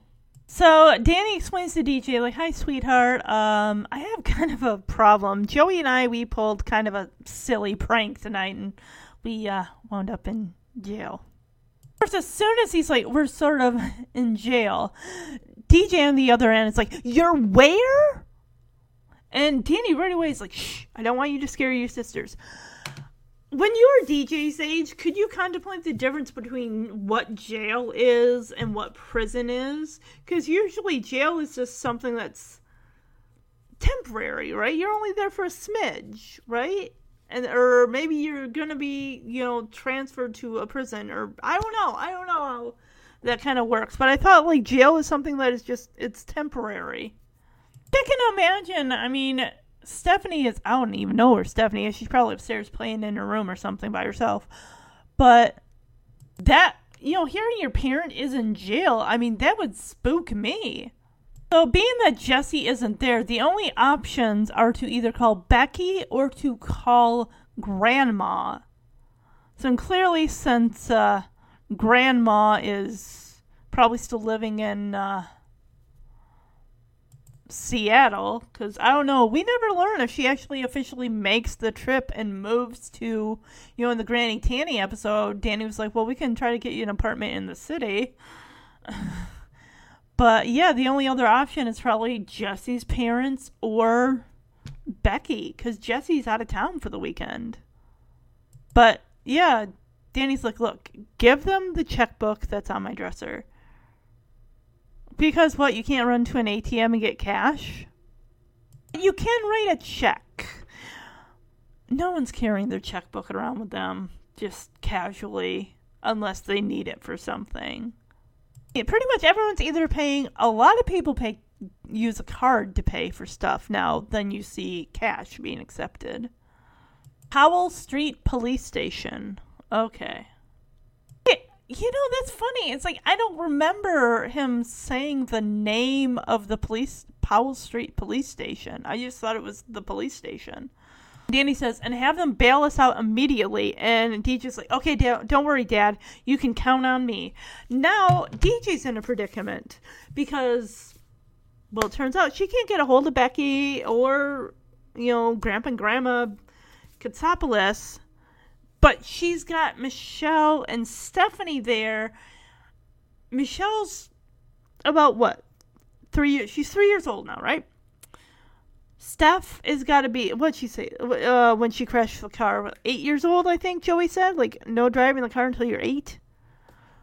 To Michelle, and yeah, an eight-year-old is not watching a three-year-old by herself. That is child neglect. That is CPS issue right there. So now DJ's got to find someone to watch the girls while she goes and bails out her dad and Joey. and we hear Joey, Daddy! they have dr- drawn, drawn a chalk outline of Joey on the floor of the holding cell. And Danny goes back to the phone. DJ, hurry. Uh, here's how you play patty cake. Patty cake, patty cake. Hold on. Uh, next. Hello? Yes, I'll accept the charges. Uh, sweetheart, um, I have a little bit of a problem. Joey and I, we pulled kind of a silly prank tonight, and we're sort of, uh, in jail. You're where? Shh, I don't want to scare your sisters. Now listen carefully to me. I want you to call Grandma or Becky and give them the checkbook on my dresser and have them come down to the Powell Street Police Station and bail us out immediately. Okay, don't worry, Dad. You can count on me. Really? Oh, and DJ, hurry! So Joey is screaming for Danny, Danny, Danny, hurry out. And Danny's like, don't worry, bail is on its way, don't worry about it. Of course, the guy with the Ray-Bans and the black sleeveless shirt is like, Danny, I think I know you. Aren't you Danny Tanner? And of course, Danny's like, that depends. Does that make you happy or sad? The guy goes over to Danny. He's like, You're the host of Wake Up San Francisco. And the guy is like, I love that show. And he says, he, he puts an arm around Danny. It's like, You have a big following in prison. Because the other two guys get up and they're smiling too. Well, the guy with the jean jacket is smiling. The guy with the uh, white shirt is just kind of, the v neck shirt is just kind of looking at Danny confused. That guy looks like he shouldn't be there, honestly, because the guy with the jean jacket looks tough, and so does the guy with the Ray Bans. But this other guy just looks like he honestly looks like he could pass for a factory worker or a construction worker or some guy who works with his hands. And I love how Joey is like splayed out in that chalk outline drawing on the floor and he's like trying to lift his head to like see what's going on. And and danny just kind of runs with like really? Did you ca- happen to catch my segment on the southwestern cooking last week? Oh and the guy's like oh loved it. And danny's like oh yeah it's interesting because because we don't like to you know simulate cooking. We really cook it on the stove. Like yeah because it's all happening right there and of course, we kind of cut away from that and go into hopefully DJ finding somebody to watch the girls so she can go bail out Danny and Joey, even though I don't think she tell she ain't gonna tell Stephanie and Michelle what's going on. Oh, I gotta go bail dad out from jail or something like that. No, she's not gonna freak them out because that would scare them. Well, it would scare Stephanie because I, I think Michelle is only three, and I really don't think she would understand what the concept of jail is. Danny, are we out of here? Danny? Danny! Bail is on the way. Danny, I think I know you. Aren't you Danny Tanner? That depends. Does that make you happy or sad? You're the host of Wake Up San Francisco. I love that show. you have a big following in prison. Really? Did you happen to catch my segment on Southwestern cooking last week? Loved it. You know, it's interesting because we don't like to make simulated cooking stuff. We really cook it on the stove. Oh, Kimmy. Yes. Because as soon as DJ opens the door, Kimmy is like, Your dad's in the slammer? How many slang words are there for jail? The slammer, the big house. Oh, gosh. Sure there are others. And DJ's like, Shh. and Kimmy says, She's like, What did he do? Dust bust a cop? so, and DJ tells her, like, look, I don't know what he did, but I can't find Becky or Grandma anywhere. I tried calling them. So when she says Grandma, I'm guessing she means Danny's mom, as in she's now living in San Francisco. Because she doesn't say, I didn't, couldn't get a hold of Grandpa or Grandma Katsopolis. So basically, DJ says, So I have to go down myself and bail him and Joey out. So Steph comes in with Michelle and she sees Kimmy and says, Kimmy, you're not allowed in this house for three weeks. Of course, we get another famous line from Michelle You're in big trouble, mister. And DJ, I mean, she doesn't say where she's going. She's like, it's okay because I have to go out, but Kimmy's going to watch you. And I love Stephanie's line, and she says, Won't we stand a better chance of taking care of ourselves? Well, you might, but again, uh, CPS isn't going to care for that. And DJ says, Look, I-, I just have to run an errand. Oh, there's my cab because the cab honks outside. So she puts a hand on Stephanie's shoulder and says, Don't worry, Steph, everything will be fine. And Michelle, of course, what about my patty cake? And DJ tells her, Well, I'll teach you patty cake later. Michelle again is like, Oh, nuts again. And then Stephanie immediately, as soon as DJ leaves and closes the door, she looks at Kimmy and she's like, What what's wrong? And Kimmy, of course, is never fear, Gibbler's here. Stephanie throws up her hands like, "Oh, I feel much better now." So Michelle asks Kimmy, "Will you teach me patty cake?" And Kimmy says, "Sure, I'll teach you Squirt." And of course, Michelle's like, "Okay, but don't call me Squirt." Your dad's in the slammer? What did he do? Dust bust a cop? Look, I don't know what he did, but I can't find Grandma or Becky, so I have to go down myself and bail him and Joey out. Kimmy, now love this house for three weeks. You're in big trouble, mister. Um, it's okay. I have to go out, so Kimmy's gonna watch you. We might stand a better chance taking care of ourselves. Look, I just have to run an errand. Uh, that's my cab. Don't worry, Steph. Everything will be fine. What about my patty cake? I'll teach you your patty cake later. Oh, nuts again. What's wrong? Never fear. Gibbler's here. Oh, I feel much better now. Will you teach me patty cake? Sure, I'll teach you, Squirt. Thank you, but don't call me Squirt.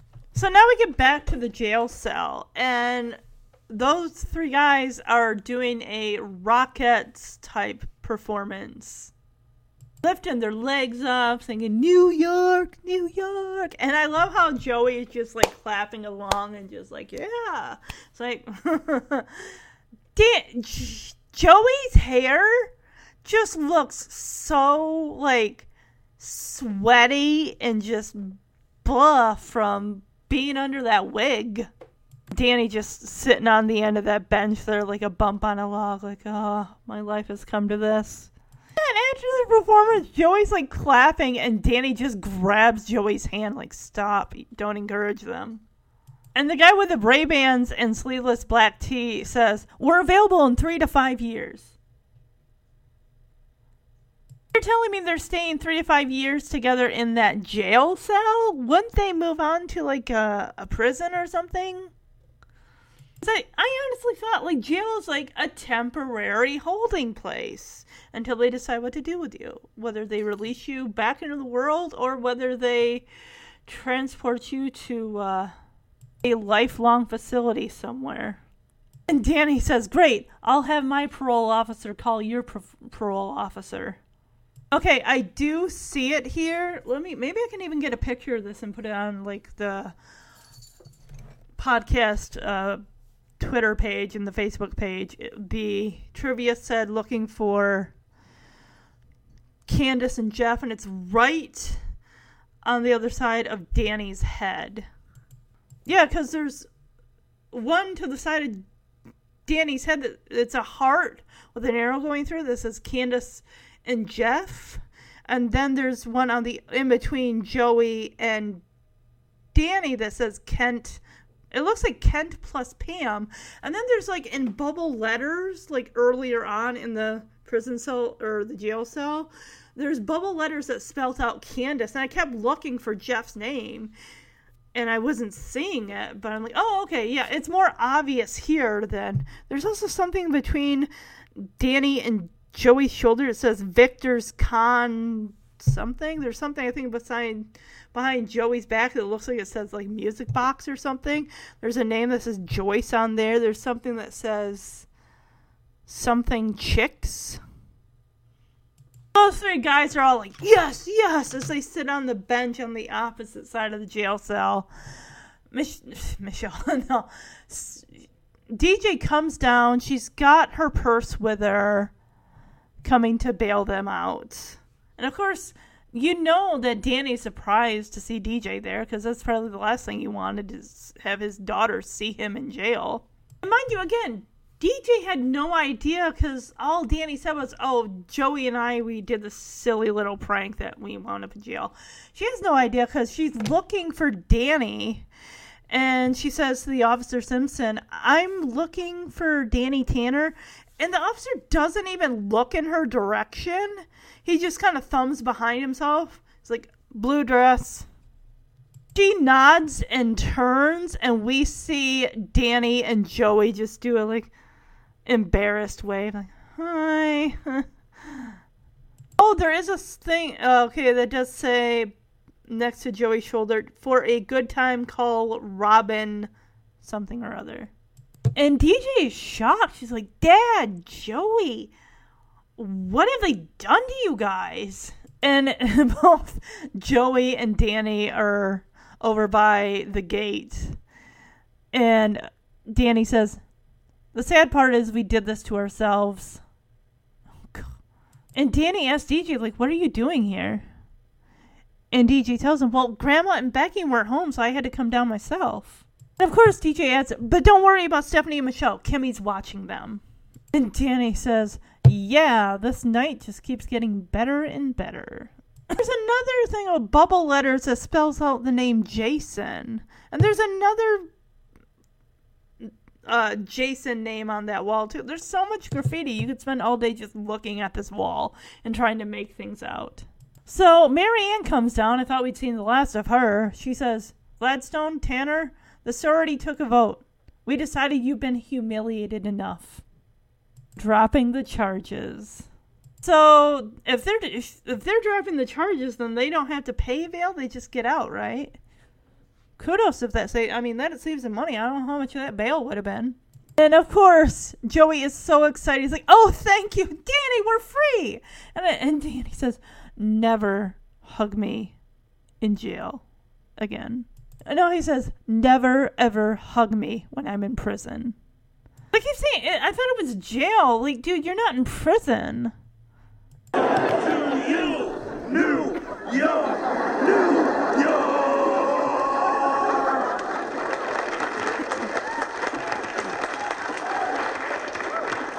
We're available in three to five years. Great, I'll have my parole officer call your parole officer. Yes! Yes! Um, excuse me, I'm looking for Danny Tanner. Uh, blue dress. Dad, Joey, what have they done to you guys? The sad part is we did this to ourselves. DJ, what are you doing here? Well, Grandma and Becky weren't home, so I had to come down myself. But don't worry about Stephanie and Michelle because Kimmy's watching them. Yeah, this night just keeps getting better and better. Tanner, Gladstone, sorority took a vote. We decided you've been humiliated enough. We're dropping the charges. Oh, thank you, Danny. We're free. Never, ever hug me when I'm in prison. All right, so now we get back to the house, and this is so adorable. Kimmy teaching Michelle patty cake. I just love this scene with Kimmy and Michelle. It's adorable, and I love how Stephanie's just kind of sitting uh, uh, next to Kimmy, kind of just watching this, and it's just so adorable. It's so cute. And I honestly, I think this it's it's cute because this is a side of Kimmy that we normally don't see. I mean, usually when we see Kimmy with DJ, she's either being goofy or, or crass or, or however, but she's being just, you know, she's being like a babysitter, just having, you know, fun, entertaining a little kid.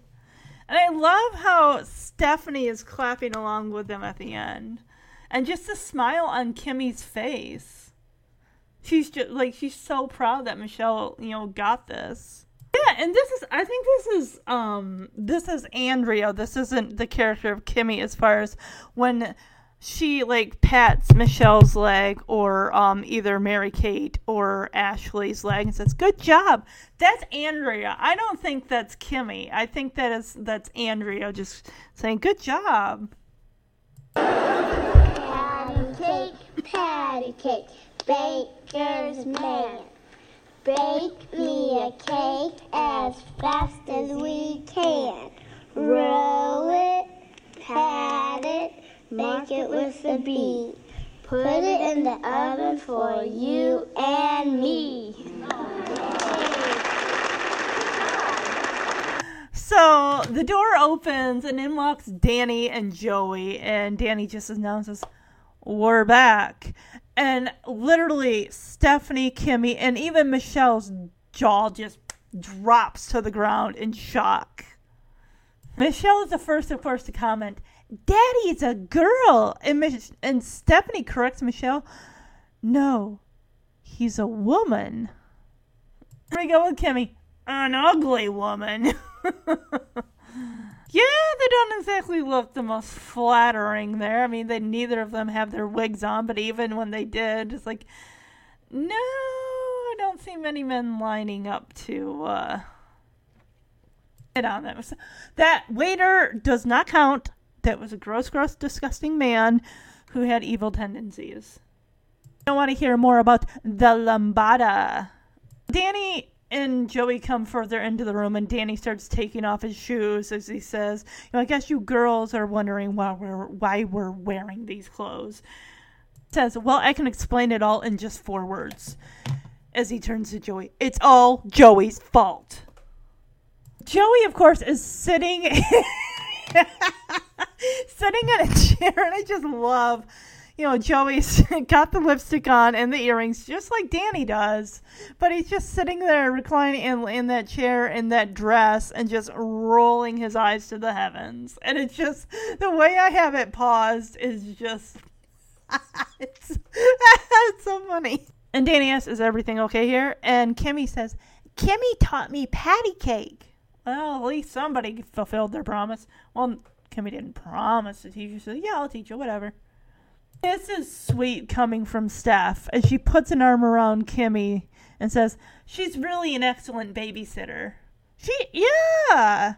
You know, she and Kimmy, I mean, we didn't see how the whole rest of the evening went, but I mean, probably a lot of it was just teaching, you know, the hand motions with the patty cake and everything until Michelle got it. So we didn't see that, but that's probably the basis of what that was. You know, Stephanie's in her jam jams, you know, she probably, you know, got ready for bed, all that stuff. Like, okay, well, I'll just come down and, you know, hang out here.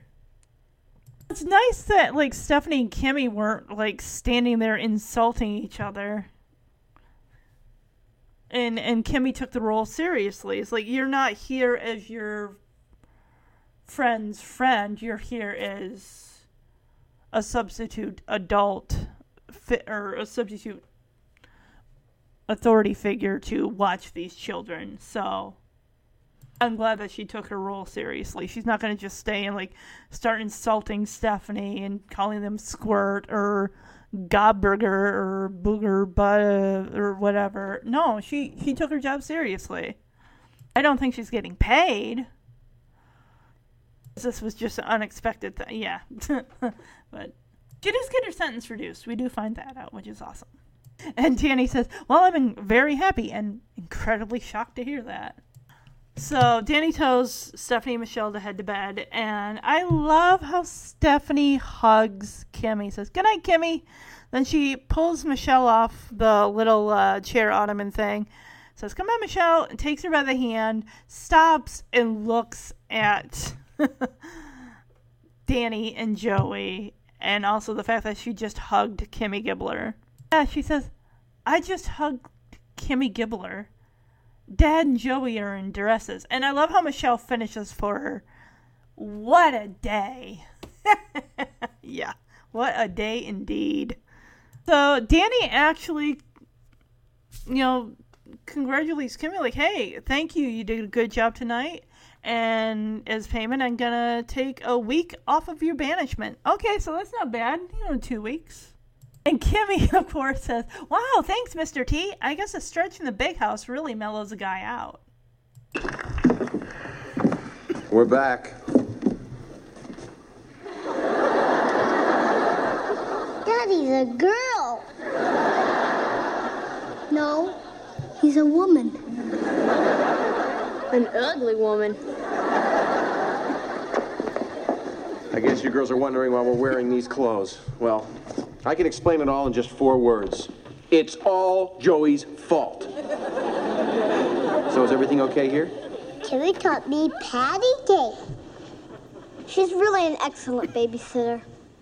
Well, I'm very happy and incredibly shocked to hear that. Now you girls should go to bed. Good night, Kimmy. Good night, Steph. Oh, she gives her a hug. That's sweet. Come on, Michelle. I just hugged Kimmy Gibbler. Dad and Joey are in dresses. What a day. Kimmy, thank you for all your help. You did a good job tonight, so I'm gonna take a week off of your banishment. Wow, thanks, Mr. T. I guess a stretch in the big house really mellows a guy out. So Kimmy's gone, and Danny can't even stand to be in the same room as Joey, but he's like on the and he as he's walking to the other side of the room, Danny is glaring at Joey. And DJ says, "You guys haven't said one word to each other since I sprung you." And this is where Danny tells her like, "I am sick of Joey and his dumb ideas." And I love how DJ brings this up because she's pretty much taken Danny's words from earlier and throwing them in his face. She says, Now, Dad, you said it doesn't matter who thinks of the dumb idea if s- someone goes along with it. She said, Now, you said that it doesn't matter who thinks up the dumb idea if the other person goes along with it. Danny kind of looks down at the because he's still wearing the dress. He's like, "Yeah, but I didn't want to go along with this." And Joey tells him, But you did. It's like, Danny, you had a choice to back out. As soon as you saw the dress, you said, I'm not doing this. But you did it anyway. Joey gets up and says, Yeah, but you did. And you want to know why you did? And Danny is a. Uh, he's acting like such a little kid right now. He says, Because you made me. And Joey says, No, because you need some fun in your life. And Joey says, You know, one of these days we're going to look back at this and laugh our heads off. And Danny says, I doubt it. This reminds me of a line from the Blair Witch Project because they're lost in the woods and Heather's telling Josh and Mike, like, you know, one day when we get out of here, we're gonna just look back on this and just laugh our heads off. Like, hey, remember that time we got lost in the woods for days and we couldn't find our way out and we were like running low on food and we were like constantly screaming at each other and everything? That's what I hope for Jeremy and I with this whole hotel stay because we are almost on month three and I just don't like. And he's even saying like, let's look like in a year from now, we're gonna look back on this and just be like, oh my gosh, remember that time? Remember that time when we were in a hotel for three months while the apartment was being worked on? Yeah. I mean, I'm not laughing right now, but maybe eventually I'll I'll get there. when we're not here anymore and I can finally breathe a sigh of relief. then I can laugh about it. DJ says, um, Dad, I think you might want to take a look in the mirror. It's like, yeah, Danny, have you looked at yourself since you put that on? You haven't? You might want to take a look. So he and Joey go over to the mirror that's above the fireplace, and immediately they look at their they look at their reflection, and immediately just, just starts laughing. How can you not? I mean, look at that. You're not wearing the wig anymore. The wig's gone. You're just wearing pearls and a royal blue dress. and I love how Joey says, you know, if we teased our hair and kind of contoured our cheekbones a little bit, we'd. And I love how Danny says, both together, we'd still be the ugliest women in the world. we do see on the mantelpiece, we do see, and it's turned sideways, a picture of Danny and Pam. And then we see one of Danny and Pam with the girls that's facing outward for everyone to see. So, Goodbye, Mr. Bear happened in season two. Like, you don't gotta hide the picture. Like, why can't we get a closer picture of Danny, that one of Danny and Pam? They're just la- I love how Joey's like laughing like into Danny's shoulder. and DJ says, when you guys laugh like that, it sounds just like me and Kimmy. Danny says exactly what I said earlier. He says, Well, I guess in a way, Joey is sort of my Kimmy Gibbler. It's like, yeah, he is. He's like the male version of Kimmy Gibbler. Joey apparently feels insulted by that. He says, Thanks a lot, Danny. And Danny says, No, I mean, you make my life crazier. As heck, Joey, I mean, if it wasn't for you, I'd be wearing pants right now. So, yeah, Joey offers his hand and says, Hey, are we still bosom buddies? And they hug, and they realize they still have the fake boobies. Because they're trying to hug and say, Oh, yeah, those are in the way. Yeah, I can see kind of being a girl in that way is kind of like sometimes a pain, like, your chest gets in the way. It makes me think of that season one Who's the Boss episode called Sam's First Bra, where Tony, played by Tony Danza, Tony Micelli, uh, his tomboy daughter Sam, who's probably just a little younger than DJ here, started developing and, you know, he threw the football at her, hit her in the chest, and she's like, ow! Because, you know, she's developing, like, you don't hit the football in the chest because that will hurt. Yeah, J- Joey, you know, offers his hand for a handshake, and Danny says, "Ah, Joey, we're out of prison. Give me a hug." And they they hug, and then they realize, like, "Oh yeah, we still have these fake boobies on us." What honestly do you think that? I mean, are they? They can't be balloons because they would have lost air. Um, they could be socks. I don't know. Wait, don't they have like those false ones, like the fake, like made of like cushiony, cottony like stuff for like mannequins and stuff when you want to make. No, actually, the mannequins would. If it's a woman mannequin, it would already have, you know, the the the the boobies, the chest there. So I don't know. Why am I harping on this? Why am I so intrigued by the fake boobies? I don't understand.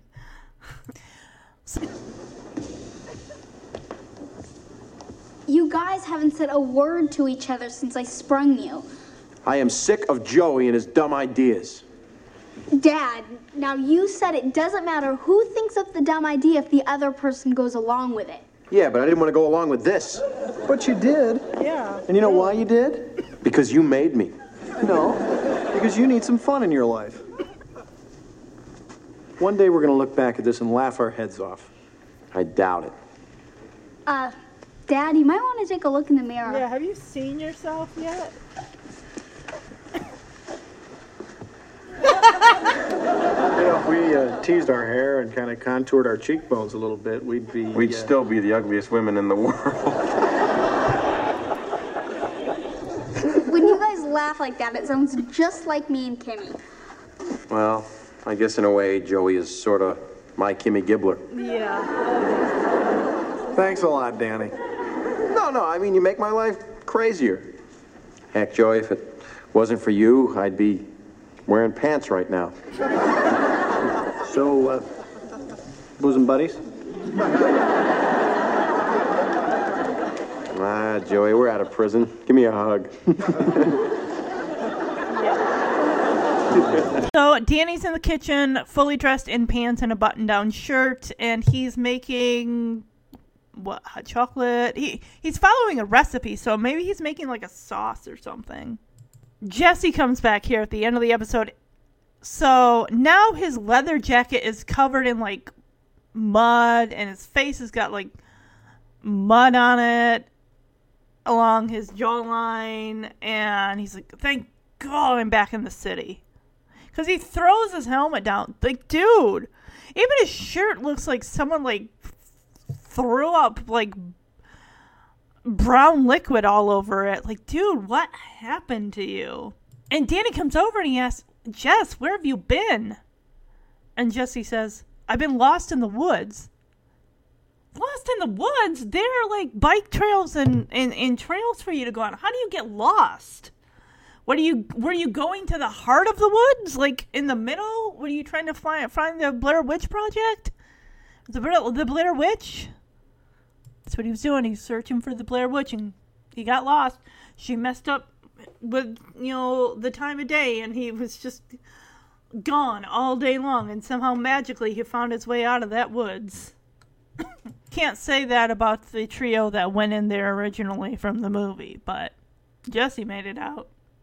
Because he's and he says because there are no street signs, because there are no streets, because no one in their right mind goes in the woods. Well, those that want to go, you know, driving the trails with their motorcycles, maybe they do. But you got to make sure you're looking for low branches. You don't want to get flung off your motorcycle. None of that stuff. Even his. This makes me think of when he went horseback riding with Rebecca and Breaking Up Is Hard to Do which I'll cover that one in a double feature of the almost breakup series with this one, and then of course designing mothers where Danny and Vicky break up for almost half a second. I think it's more on his side that they break up. But anyway. Yeah, it's just it really looks like from the breaking up is hard to do with Jesse and Becky breaking up. His pants were just covered in like horse excrement and whatnot. Danny's like, "What happened to you, Jesse?" And Jesse says, "Mother Nature kicked my butt." Looks like he also suffered some facial sunburn, but then again, he was wearing a helmet. His hair looks all weird and mussed up in the front. It's ah, Jesse, you need to like take a shower, man. He did get sunburn on the face because he takes his glasses off, and you can just see like the whiteness around where his eyes and the bridge of his nose are.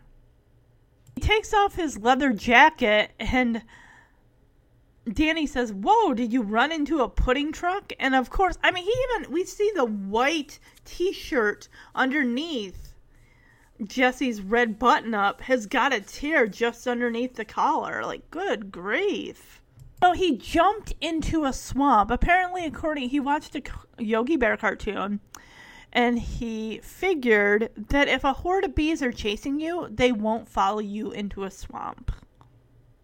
FYI, Yogi was wrong. What did he do? Disturb a bee's nest while he was out driving around? Oh my gosh. His shirt is even like shredded. His just a long slash just underneath the arm, like right down. And I agree with Danny as he's like, "Hey, Jess, were you attacked by a wild animal? And Jesse says, No, I got thrown off my motorcycle. Okay, and, and what? You were like, uh, your shirt got ripped by what? Branches or something? What happened? Apparently, his motorcycle was spooked by a snake or a snake like twig because he got thrown from his motorcycle. Oh my goodness. So Danny says, Hey, why don't you go upstairs, take a bath? And Jesse looks at Danny and says, Danny, and Danny asks, Yeah, are you wearing a pearl earring? He pulls the, the earring off, and Jesse goes over to him and asks, Is there anything you'd like to talk to me about? And Danny says, You don't want to know. And then Jesse excuses himself to go wash up. He says, I'm going to go wash up. I've had a strange day. Although yours might have been even stranger. Like, dude, you don't know the half of it. They're to tell the story. They're to, oh my gosh.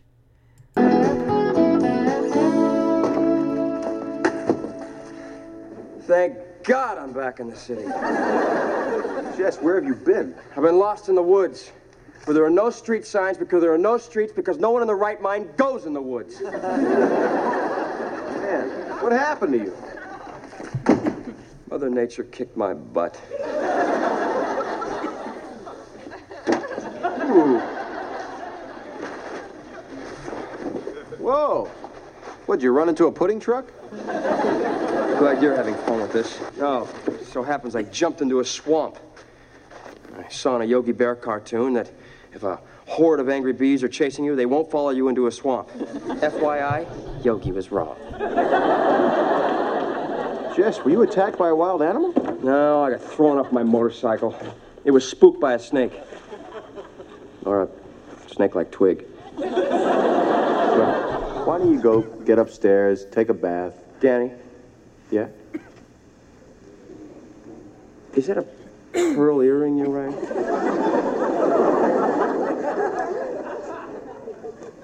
Is there anything you'd like to talk to me about? You don't want to know. I'm gonna go wash up. I've had a strange day. Although yours might have been a little stranger. All right, so that was the first episode in the reunion series for June.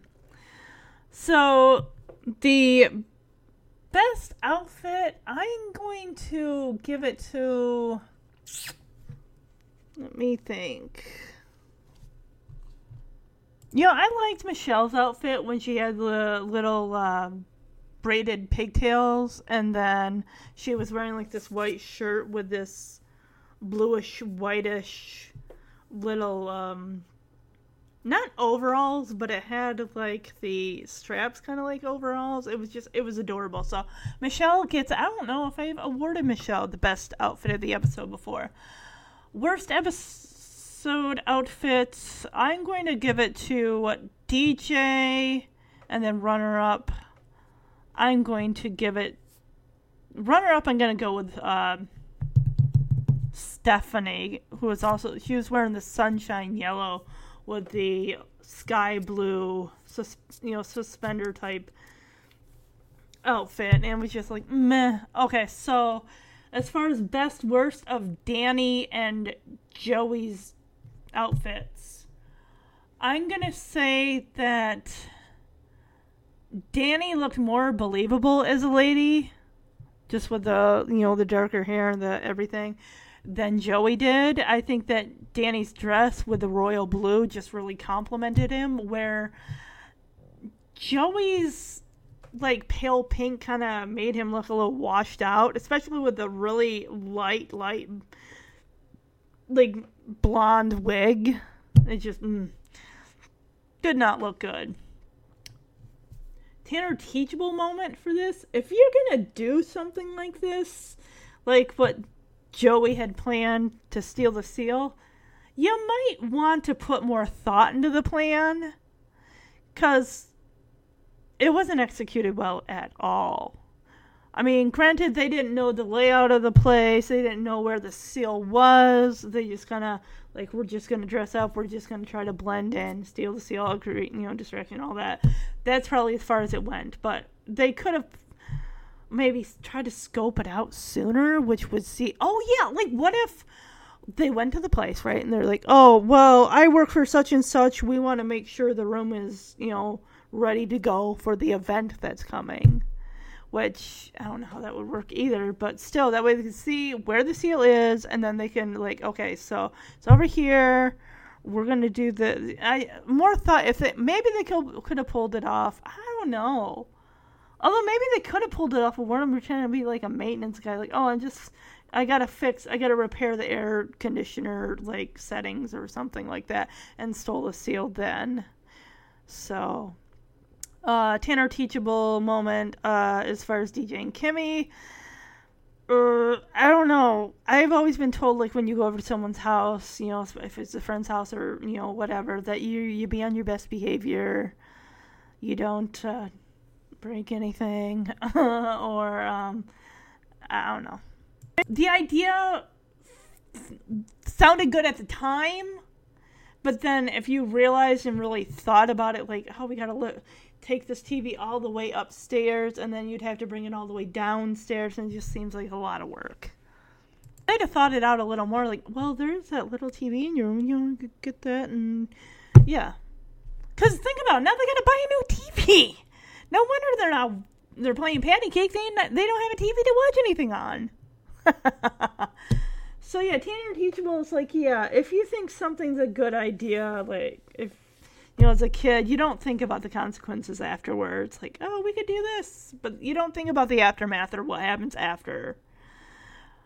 Yeah, sometimes you, we don't have. It, it almost seems as a kid you don't have that impulse control where you don't like second guess like let's think this a little, little more thoroughly. So yeah.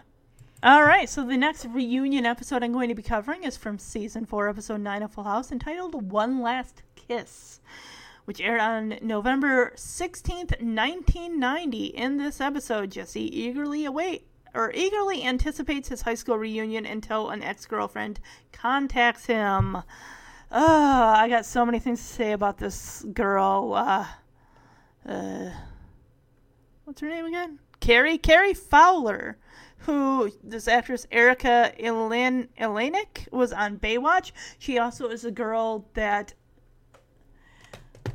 likes Elliot in E.T. She is a girl that he kisses. Yeah, because that's where I remember her from. So. She's also the girl that was in Silver Spoons that Rick gets caught in his bedroom with. My nothing happened, by the way. Nothing happened, but um, yeah. So we'll do that, and then the week after that, we're gonna celebrate the Olsen twins' birthday with Wrong Way Tanner. And then uh, the week after that, we will follow up the final episode of the reunion series with Fuller House, DJ and Kimmy's high school reunion. All right. I hope you all have a wonderful weekend. And also, if you'd like to email the podcast, you can do so at omhcfhfhpodcast at gmail.com. And if you get a moment and you like the podcast, you want to support it, leave a re- review on the Oh My Lanta Holy Chalupas Full House Fuller House podcast on iTunes and Apple. Have a great day, everyone. Bye bye.